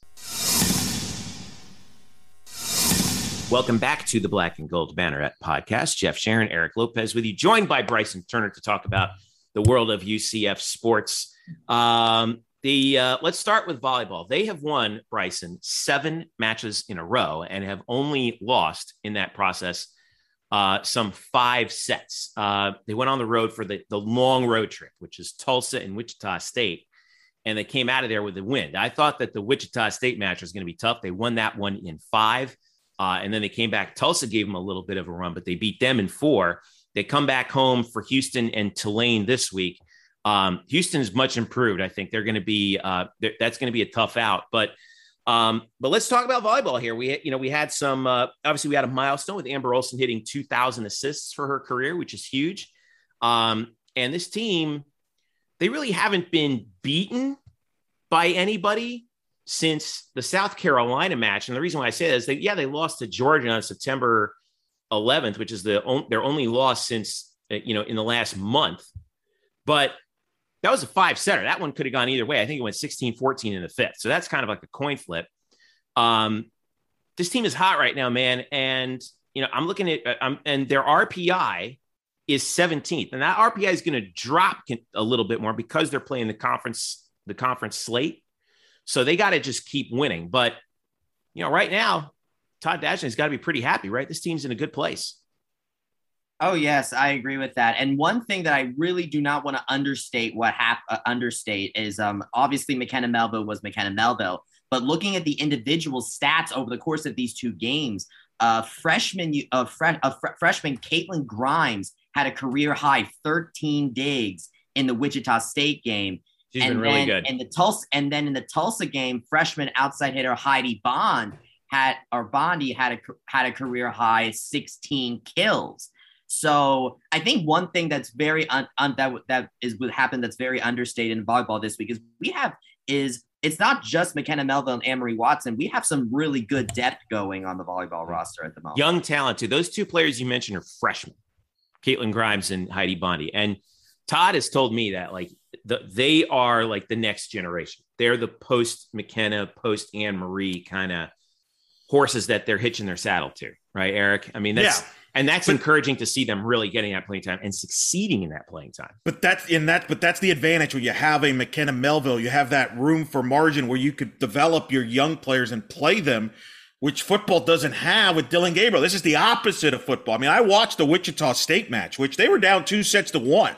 You know, when we looked at the schedule, I remember we said this last week. I know you weren't with us, Jeff, but I said Wichita State. That was a match you circled in Wichita that could be a match that could be in danger of losing. There's a, mm-hmm. it's down the road, and they were down two sets to one.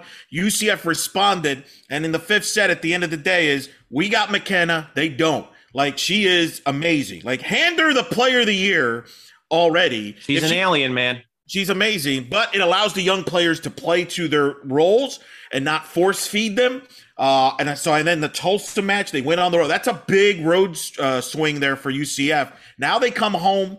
This is probably their toughest home stretch with Houston and Tulane. Houston could be arguably the second best team in the league. Remember, we thought they might play lat in the championship this coming year, but they lost in the semis. I'm looking forward to that match. And then Tulane, I know you've always been impressed with them. They're kind of scuffling a little bit, but they still have talent there. Yeah, well, well, here here's a little bit on Tulane. They they're they're three and one in the conference, and their only loss was to Houston at home in four in what was a pretty tight match. Um, as far as Houston's concerned, uh, they lost their opening conference match to Tulsa in five.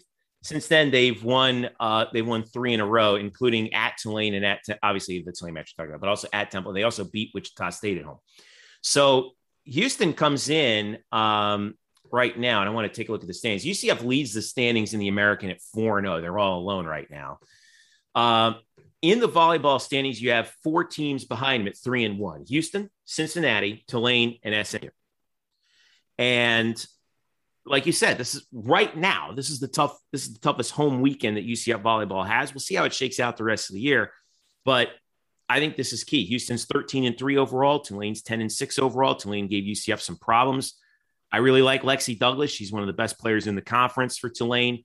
Um, you know, yeah, this is this this is another. T- if if UCF can take care of business at home this weekend, I think that's going to be a real. If if boost. they were if they were if if I had to rank who the likely the uh, likeliness of them losing a match at home this weekend could be it with the back to back with Houston and Tulane. This is a so this is an interesting stretch. We'll see how they respond. But again, uh, you got to feel good when you have number twenty on your side of the net. That Mhm. helps. she's, Yeah, she's- she just she's the, dominated. she's the ace of spades in your back pocket. She's having her best year, Jeff. She's Yeah. having her best year. And this is, and by the way, this is, she still has one more year to go. Okay. And you look at the, at the stats, Bryson, look at this. She is first in the country in points. Okay. 339 and a half. She's second in the country in total kills with, two, with uh, 293. And she's third in the country in total swings with 766. If I she doesn't whistle- make if, if, I if could she- whistle, I could whistle. I would whistle at that. if she doesn't make an All American, I'm not talking about honorable mention, which she's done First the last three team years. All American. First or at least no doubt. second. First or second. She has to. If not, I'm sorry, Todd, but and, and you all volleyball fans, but then your All American system is a joke if she's not. I'm sorry. I, I I will not even give any credence to it if it does if she doesn't. Yeah. She One deserves thing, it. I, one thing I do want to I want to make sure we watch for in this Houston game for UCF fans to pay attention to. Uh, to look out for senior setter Amber Olson because you you mentioned earlier she broke 2,000 assists, but during that stretch she scored she had a career high 51 assists in the Wichita State game, Mhm. and then followed up with her second best career performance with 49 assists in the Tulsa game. So, and th- because of that, she broke 2,000 assists, and she is currently in striking distance of her sister. And if she if she puts on another performance like she did this this weekend, she could very well pass her sister in the Houston in the Houston match. So I, so that's a little storyline that I that would be nice for UCF fans to look I know this for a fact. I don't know if Amber listens to the podcast, but Amber, if you're listening, I know for a fact that you would like nothing more than to pass your sister in the all-time assist assist list. I know that for a fact because those two are something else. They are so competitive, and um, you know, I, I, Erin Olson was an outstanding setter for UCF when she was here. She was the straw that stirred the drink, and she and Amber came up right underneath her and and has developed herself into a fantastic athlete. So I'm Amber. We're really happy for you. Congratulations. Keep up the good work. And boy, it's fun to watch her run the offense. She's she's a she's a Swiss Army knife out there. She lo- and by the way, the thing I love about Amber Olson the most, she whenever she gets a block, she's so tall as a setter. She gets blocks at the net, and that's like a big boost, a big emotional boost for the team every time she does that. So, um, couple things I wanted to with with uh, Houston. They, uh, they are uh, a really good defensive team so far this year. Number one in the conference in, uh, or, or rather, uh, Kate uh, George Glades uh, for uh, for Houston is 12th in the country in uh, digs per set, uh, first in the conference, and then um, really good uh, setter for them. Annie Cook is first in the conference in in assists. So uh, be mindful. Very good defensive team. Uh, Rachel Tullis um, leads leads the American in blocks. Um, so they're, they're going to present a good challenge for UCF's offense. So we'll see what UCF can pull off in that first uh, match. Eric, let's move on to uh, and Bryson. Let's move on to women's soccer here because they are in a bit of a lull right now uh, since they've started conference play. They are one, two, excuse me, they are 0-2 and one in conference. Uh, they uh, tied SMU last time out on Thursday. They lost two to one at home to Memphis in, of course, that rivalry game. But now they have an even bigger rivalry match coming up on Thursday night, 6 p.m. against South Florida, uh, a team who has been their bugaboo. This is their only time that they will play the Bulls this season. It is at home. And all of a sudden, we're looking at the schedule. They got five games to go in the regular season. And this is this is crunch time for for women's soccer, right? So what's so so what are we seeing right now? We're well, seeing right. Well, let me just uh, jump in here, Bryson, because let's jump in on the RPI because now this is part of the story, Jeff. What's the RPI for women's soccer? Women's soccer right now, I'm seeing 34. So you're getting right into that bubble range right now. To me, this mm. South Florida match is almost a must win because this is going to be their last quality on the resume match the rest of the season. The rest right. of the season, they're facing teams that have not great RPIs. Now, now they did draw SMU, who's 20th. Yeah. That's the top ranked American Correct. team in the RPI.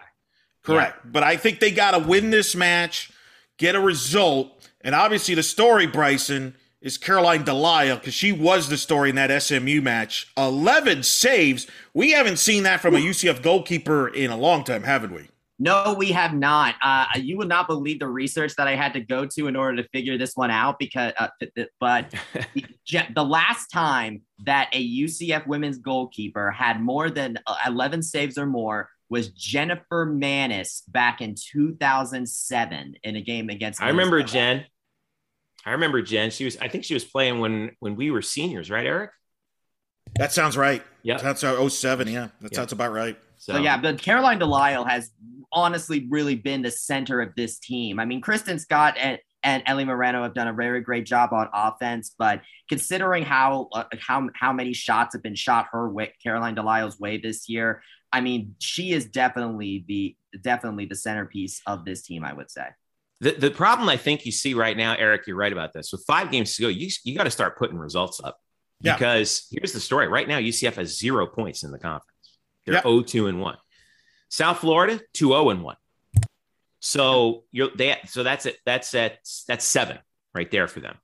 Now I mean, you can start to put dents in it, right? Because you already you're not going to get the one back against Memphis, who's in second. You you already drew SMU, who's in fourth. You still got uh, uh let's see, one, two, three, four teams ahead of you remaining on the schedule. But like you said, you got to start putting you got to start putting up three points. Yeah, because your non-conference resume is good enough to make the tournament, but you got to yeah. get some results in the conference. You don't want to play. You're playing yourself backwards. They got to get a result against South Florida. They got to get a result. If you don't, you're pretty much out of the conference regular season title. Now you're just battling to make sure you make the conference tournament and things like that because mm-hmm. your RPI is not going to improve based on the opponents you got coming up. So you got to get a result here. It's your big rivals. It's at home. We'll see what happens. This is a very uncharacteristic Coach Sahaydak team. They give up a lot of shots. They've given up an average so far twice as many shots than they have uh, normally in a Sahaydak typical team. Going back to 2019, the normal year, this they've given up two twice as many shots on average than they did uh, two years ago. I, I, would also say that um, you know SMU draw, drawing against SMU at the very least slows their downward momentum they've been having. If any, if there is a time now, you said it's crunch time. This is definitely crunch time because you lose two straight. You draw against the top team in RPI in the conference. So you this is going to be a very important game for for women's soccer this season for sure. South Florida match is slated. I just lost it. Uh, oh, there it is. It's slated for 6 p.m. on Thursday, and then that quick turnaround Sunday at one against uh, Tulsa. By the way, looking at the standings, of course, we talked about South Florida being 2 0 and 1, 7 2 and 2 overall, first place in the American. Tulsa right now is tied for sixth in the American with Temple at one and two in conference, six, five, and one overall. So um, I think if you can get through South Florida, find a way to get that three points. You can get that, you pick up another three at Tulsa, all of a sudden you're you're you're in you get a six point weekend that's that's going to be huge that's going to be a big boost by the way I, I made a mistake that you're there's zero points they're actually at one point in the standing yeah you got your draw so, point yeah yeah so Um, so that's where we stand on that. Uh, men's soccer. Got, uh, uh, that four game win streak that they had, Bryson, got snapped uh, on Sunday against Memphis at home in a game that was, this is just a bizarre result. Uh, three nothing win Oh, for yeah. Memphis. Um, this, this one was just weird. I, I don't know. I don't know what happened in this. It, it felt like, oh, I, oh, I can you tell know what you it felt, you know what it felt like? Okay. You ever played Madden? And Oh yes, and, and, like there's one game a season you can have it on easy mode you, but there's one game a season where the the computer just decides you're not winning right and that's what this game felt like so it dropped ucf to three and one tied for second with smu behind four behind four and o tulsa who they, was number six in the country and who the knights play on sunday october the 10th at 6 p.m that is a huge game Rank number five, right? Uh, I, I on the UCF schedule, they're ranked number six. Let me double check the. That's pretty still here, good ranking. Here's my, my thoughts on this. This is where UCF has to start building their resume in men's soccer. Yeah. These two games, uh, you know, Tulsa, SMU. If they want to get back to the NCAA tournament, they got to get results against Tulsa and SMU in particular, and obviously get stay at the top of the league. But it, this is a huge match from a resume. UCF doesn't have any marquee wins to this point in their resume. They have got to get some results here against these teams if they want to make it back to the tournament. And this Tulsa team has been coming along since the spring. They have carried that momentum since the spring, Jeff. You saw them. That was the Yeah. championship match. This is a rematch of the conference championship game. Yeah, this is and that was a competitive conference championship match too. Tulsa's on the way up here, uh, and uh, yeah, I, I, you got to. I, I was impressed with them last season. This is. Uh, we don't have an RPI yet for men's soccer. The official RPI has not come out yet, but they, but if they can get that result against Tulsa, pull them back. It does two things. I'm going to boost UP, uh, UCF's national ranking, okay, because you're beating a number five, number five or six, whatever team, and it pulls Tulsa back to the field in this in the conference standings, and that's huge because I thought one of the big factors was UCF won the conference regular season title and got to host the championship uh, last year. I think that was huge. I think that's really going to be really big for their resume here because Tulsa's that much more competitive this year. So um, you got you got to get every advantage that you can. So um, Tulsa, and then they have a week off. They go on the road to SMU next Saturday, but that's again ESPN Plus, 6 p.m. Sunday. Um, be there or be square, man. That's going to be a huge one. Huge. oh, one. it is a huge one. And I'll and here's a here's a big thing that I definitely that I want to bring up for that game. Tulsa and UCF are tied for eight in scoring offense, which means that if they're Oh boy, a lot of scoring. in this Guys, match. that that means that the UCF defense is really going to have to play the play this time and, and play this time. And considering the what considering how UCF's goalkeeping has been this season, I am a little concerned for that Tulsa game. Um, looking at the Memphis, back at the Memphis game, here's the reason that I think they lost that game is that Colin Welsh, the freshman goalkeeper for Memphis, had in himself a day. Seven. he was uh, great. UCF shot the ball at him 16 times, seven on goal. He saved all set. He saved all seven of them. And then Memphis's offense just got extremely lucky. They Five hot. shots on goal out of the six that six shots they had. So I would just say that I that. But the thing is that Tulsa's goalkeeper is this has the second most saves in the conference. So I this is definitely going to be a test for UCF's offense. But I would be looking at the goalkeeping for the for, in the game against Tulsa because I think that could be the difference maker. According to RPI update menssoccer.blogspot.com, which is the unofficial RPI tracker for men's soccer before it gets to the NCAA, right now, UCF's RPI is, uh, oh, wait, no, that's not it. Uh, where is it? I don't see it. Why don't I see it? That's kind of weird. Oh, 102 right now. Um, Tulsa's RPI, care to guess? I I'll, I'll put it in the top 10, 15. How about second? That's a huge, huge opportunity right there. Oh boy. Second. Yeah, that's gonna Okay. that's gonna be a, Now, that's gonna be a game. UCF is 0 1 against the top uh, top 25. That one loss was to Virginia Tech earlier this year. They're 24th in the RPI. Um, and don't forget, UCF will get another shot at Tulsa at Tulsa to wrap the regular season. But um, yeah, this is this is a tremendous opportunity. You want to get them at home because you don't want to have to get them on the road if you can avoid it. So um, yeah, this is going to be this is this is a big opportunity for Coach Calabrese's guys. All right, let's talk a little golf here, um, Bryson. I want to see, um, you know, because we had women's golf, uh, which I know you're excited about. Um, won the Evie Odom Invitational uh, at uh, which was held uh, or hosted by Old Dominion in Virginia Beach. Uh, their third top five finish in as many um, uh, in as many tournaments that they played. Um, and uh, hey, congrats to uh, congrats to the Knights because they got. If you look at the team leaderboard, they were really outstanding. Uh, finished at one over par as a team. Uh, the uh, player stats, um, looking them up right now. I, I, I, I okay, here it is. Um, Pat Pitton led UCF um, with uh, and won the individual medalist uh, with a, a, two with a total 200 score. Um, and then in addition to that, uh, Jess Baker finished tied for 16th. Uh, Camille Banzay uh, finished in 18th, and Zoe Allaux finished tied for 20. So that's oh, your five players. It's four top 20s. That's really good. Oh yes, for sure. I also have to really commend Jess uh, Jess Baker for rebounding in round three. She shot um she shot one over par in the first two rounds and then shot three under in the or it is par, oh no it's par 70 i'm sorry it's a three so three over in the first two rounds and mm. then shot three under in the last round she she catapulted 21 individual spots in the in the last round and i think that and that really helped the ucf get the team get the team win which they got of which they got by seven strokes over the College of Charleston.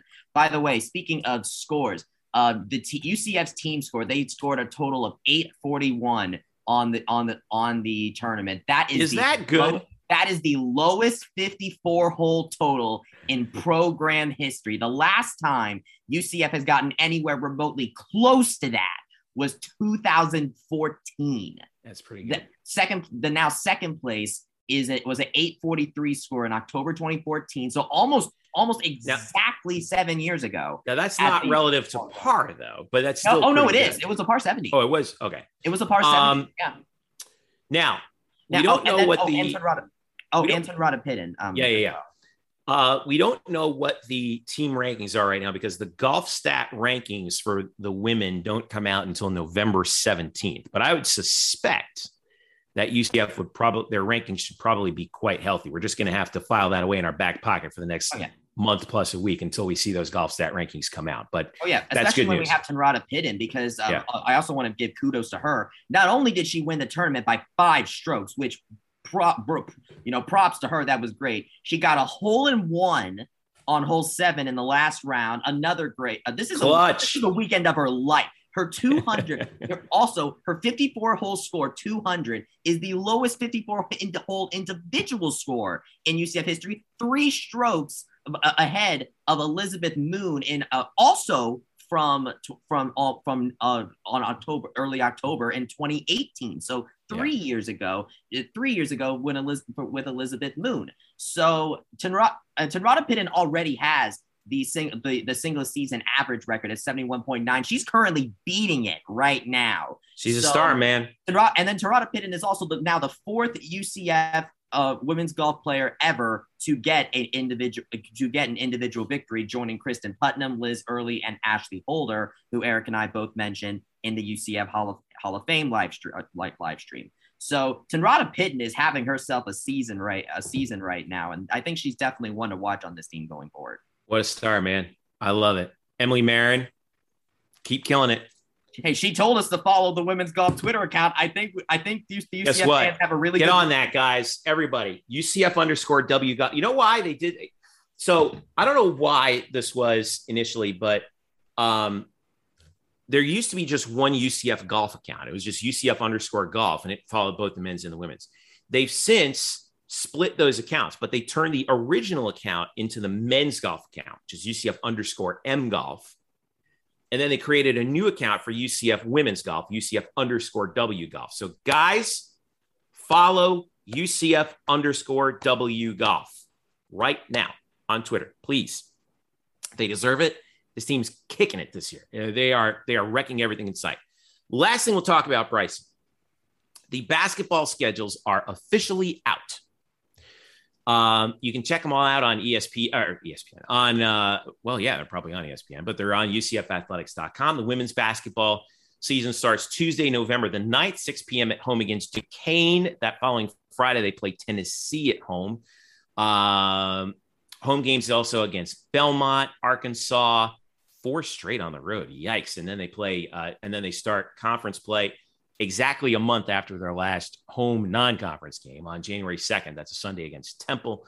Uh, in addition, uh, men's basketball starts their season the day after women's starts theirs, which is Wednesday, November the 10th. They start with Robert Morris.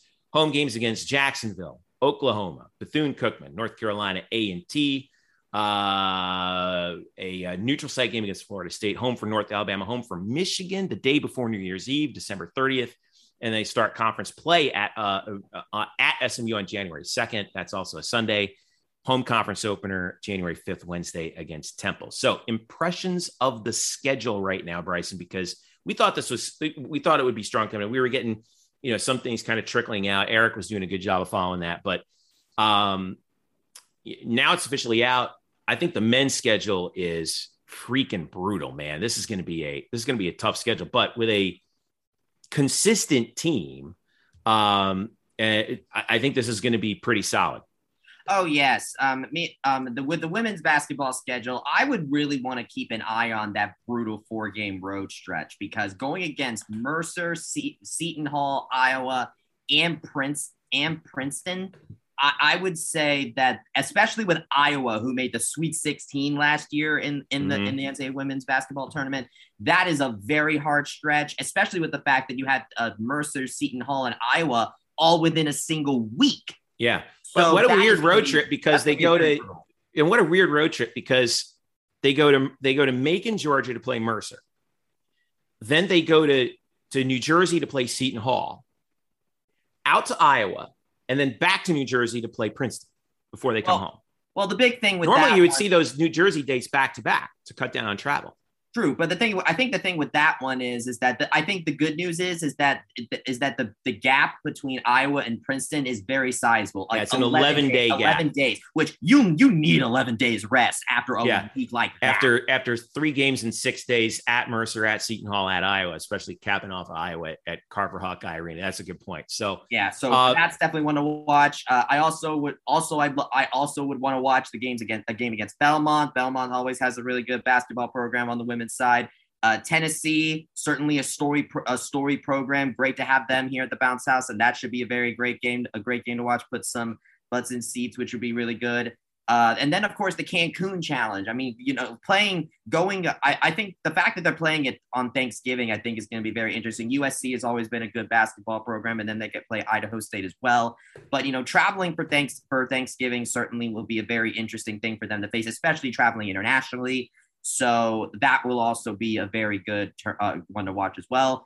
And what you said, and then as far as the men goes, yeah, I agree with I agree with what you said there. Great, great scheduling on Coach Johnny Dawkins's part, and I am very interested to see how he will proceed with the men's basketball program going forward. Yeah, that's uh, we'll break down the schedule a little bit more. One of the interesting things I think about the schedule this this year, did you notice we're playing? We're, our conference opener is actually on the road.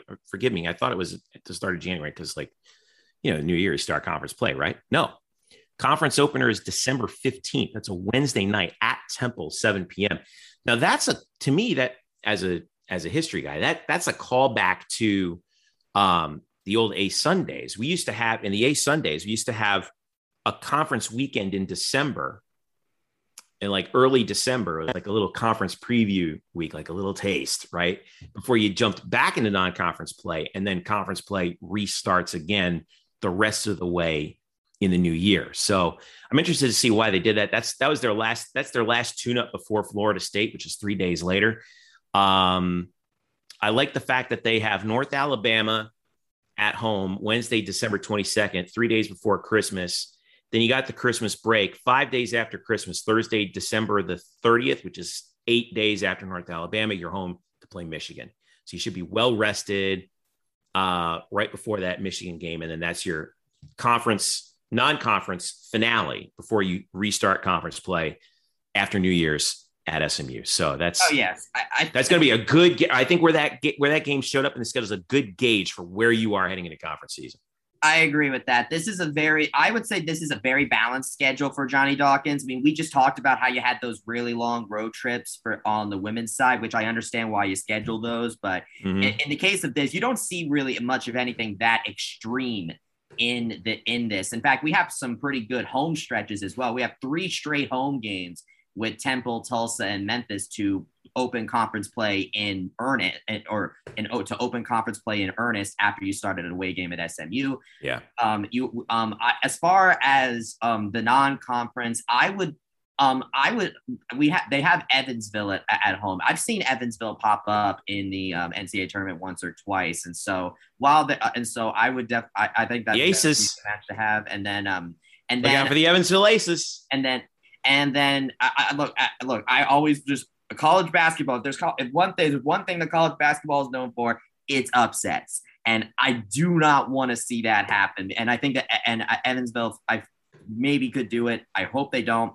But there's that. Um, and then also a, ma- a matchup that's looking very interesting to me is a neutral site match with Florida State in Sunrise, Florida, in the BB&T Center. hmm Yep, down in Sunrise. That's going to be that big Orange Bowl Classic match. So, uh, all right. Last thing I want to wrap up with is actually late breaking uh, tennis. All right. So UCF's individuals and some doubles teams are competing in the ITA All American Championships. Uh, this is being held in uh, the uh, South Carolina, uh, or the women are be, are playing in uh, Mount Pleasant, South Carolina.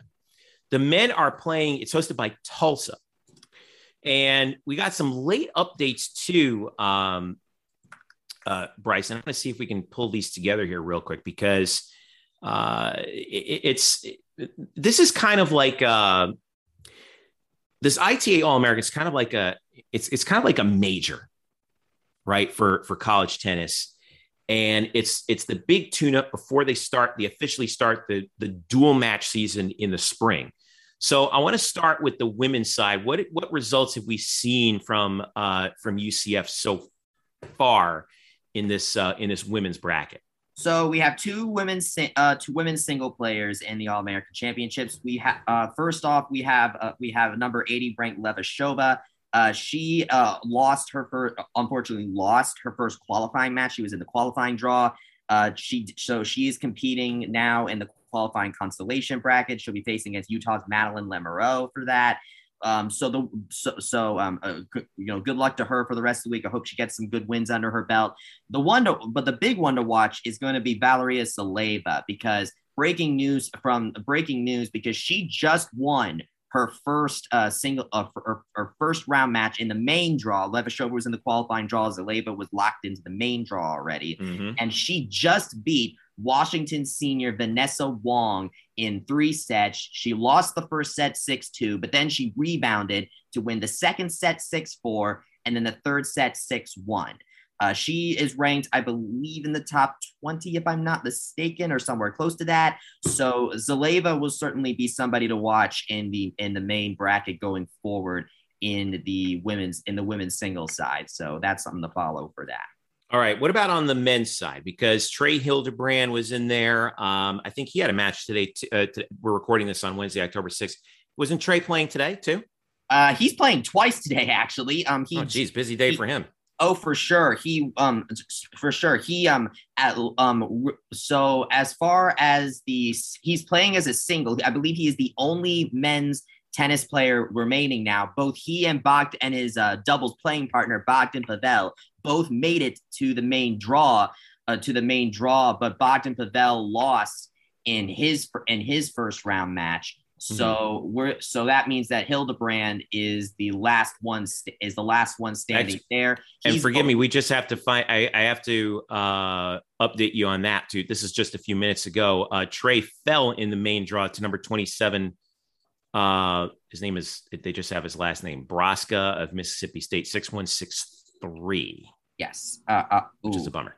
That is a, that is a bummer. And now with Bogdan out, uh, Bogdan out in the singles, if I recall correctly, um, I believe you can yeah, double check. To, I'm trying that to pull up this. I'm trying to pull up this bracket. I'm just, uh, the, I have the bracket. I have. Oh, you got the bracket, okay? Because I, I have the bracket. It's complicated. I don't think they've even put the names of the winners on there yet. Um, and um, uh, okay, I got to complain a little bit about the IT uh, about the ITA or uh, the no, no, not the no the, the the the way this brackets worked a little bit because the women's singles bracket I can't even find.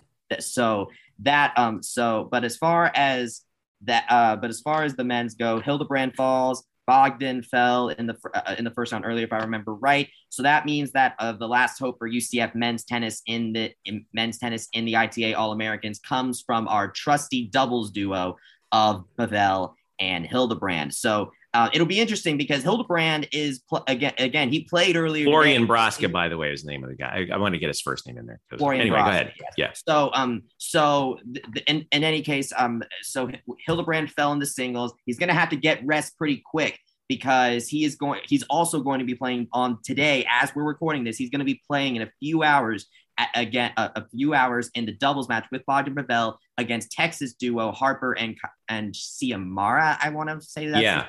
Uh, Bogdan Pavel are the number one seed in the men's. In well, the men's are, are, we are we sure about that? Because I'm looking at the bracket and it says that in the round of 32, it's like one faces two and then three faces four. So I'm not sure if they're the number um, I, one. I don't know. Seed, that's they? how I'm just reading the bracket. So if you want to, yeah, I, I, I don't think they're the number one seed per se. I could be wrong, but I mean they have I a, don't they have a name because normally they would be like it would be one versus 32 i think but they the way i think this is just a quirk of the of how they're displaying the bracket on the website Oh, where it's like one versus two three versus four they have the seeds next to the school name. I think is what it is because you notice that because um, they have numbers next to the school names. For example, the one that yeah, yeah, qualifying yeah, draw, yeah, they have Q's next to them. So I and uh, the Texas and the Texas duo has LL next to them, which I believe stands for lucky loser, which I've seen. I think. Oh yeah, and and okay, on the other side of the bracket, Rodriguez and Thompson for South Carolina have a two next to them. yes, Okay, so it's, wow, so so Pavel and Hildebrand are the number one seed. Holy yes, smokes, they are. Okay. So they're going to be going against. You're right. Yeah, so they're going to be going against the lucky the lucky loser pairing from Texas, who I guess made it from the qualifying draw Mhm. through that met- metric and metric, and they are uh, and honestly. You know they're nationally ranked, a nationally ranked duo. I think I've seen them ranked number three nationally, and so I would say of the men of the men's tennis, uh, men, men's tennis players, it's these two together that have been a highlight for this program. And we'll, de- I think we'll definitely be ones to watch, like we watch follow Gabe to camps in, in the spring. Okay. All right. So excellent stuff. And then one last one little note. Don't want to forget them, but they deserve because they deserve a shout out. Cross country. They won their home event, the UCF invite, uh, with a uh, over Florida, Jacksonville, FAU, Stetson, FIU, Lynn, a bunch of Florida schools. Um, top individual finisher is your girl Bryson Valerie Lastra. Once again, 1657 in the two point in the 2.9 in the 3K, really. Uh 0.9 mile. or 2.9 mile, right? Yeah. Yep, that's what it, that is. What it that is what it says. Um, I will Cambry say, Smith um, finished in sixth, one spot behind her. They they were separated by eight tenths of a second. So I that have was, to that was imagine they were running together. I have to imagine they were running together Yeah. most likely. They're both fresh. They're both freshmen, and uh, I know I've been gushing about Valerie about Valerie Lastra this whole time, but uh, quietly, um, you know, we've seen Cambry, uh, other freshmen, Cambry Smith and Lillian Holst, Holster, Holtery as well, who Holtery Mhm. placed 11th with a 1721. And Charlotte Crook also, who who came on last year, finished 12th too. Oh So- yes, um, she's uh, one of the definitely I would say one of the leaders in this program, being one of the only upperclassmen. There are so many freshmen on this cross country Yeah. team; it's insane. And, se- And- seven runners in the top 16, more than Oh, yeah. anybody else. That's what gave UCF the win.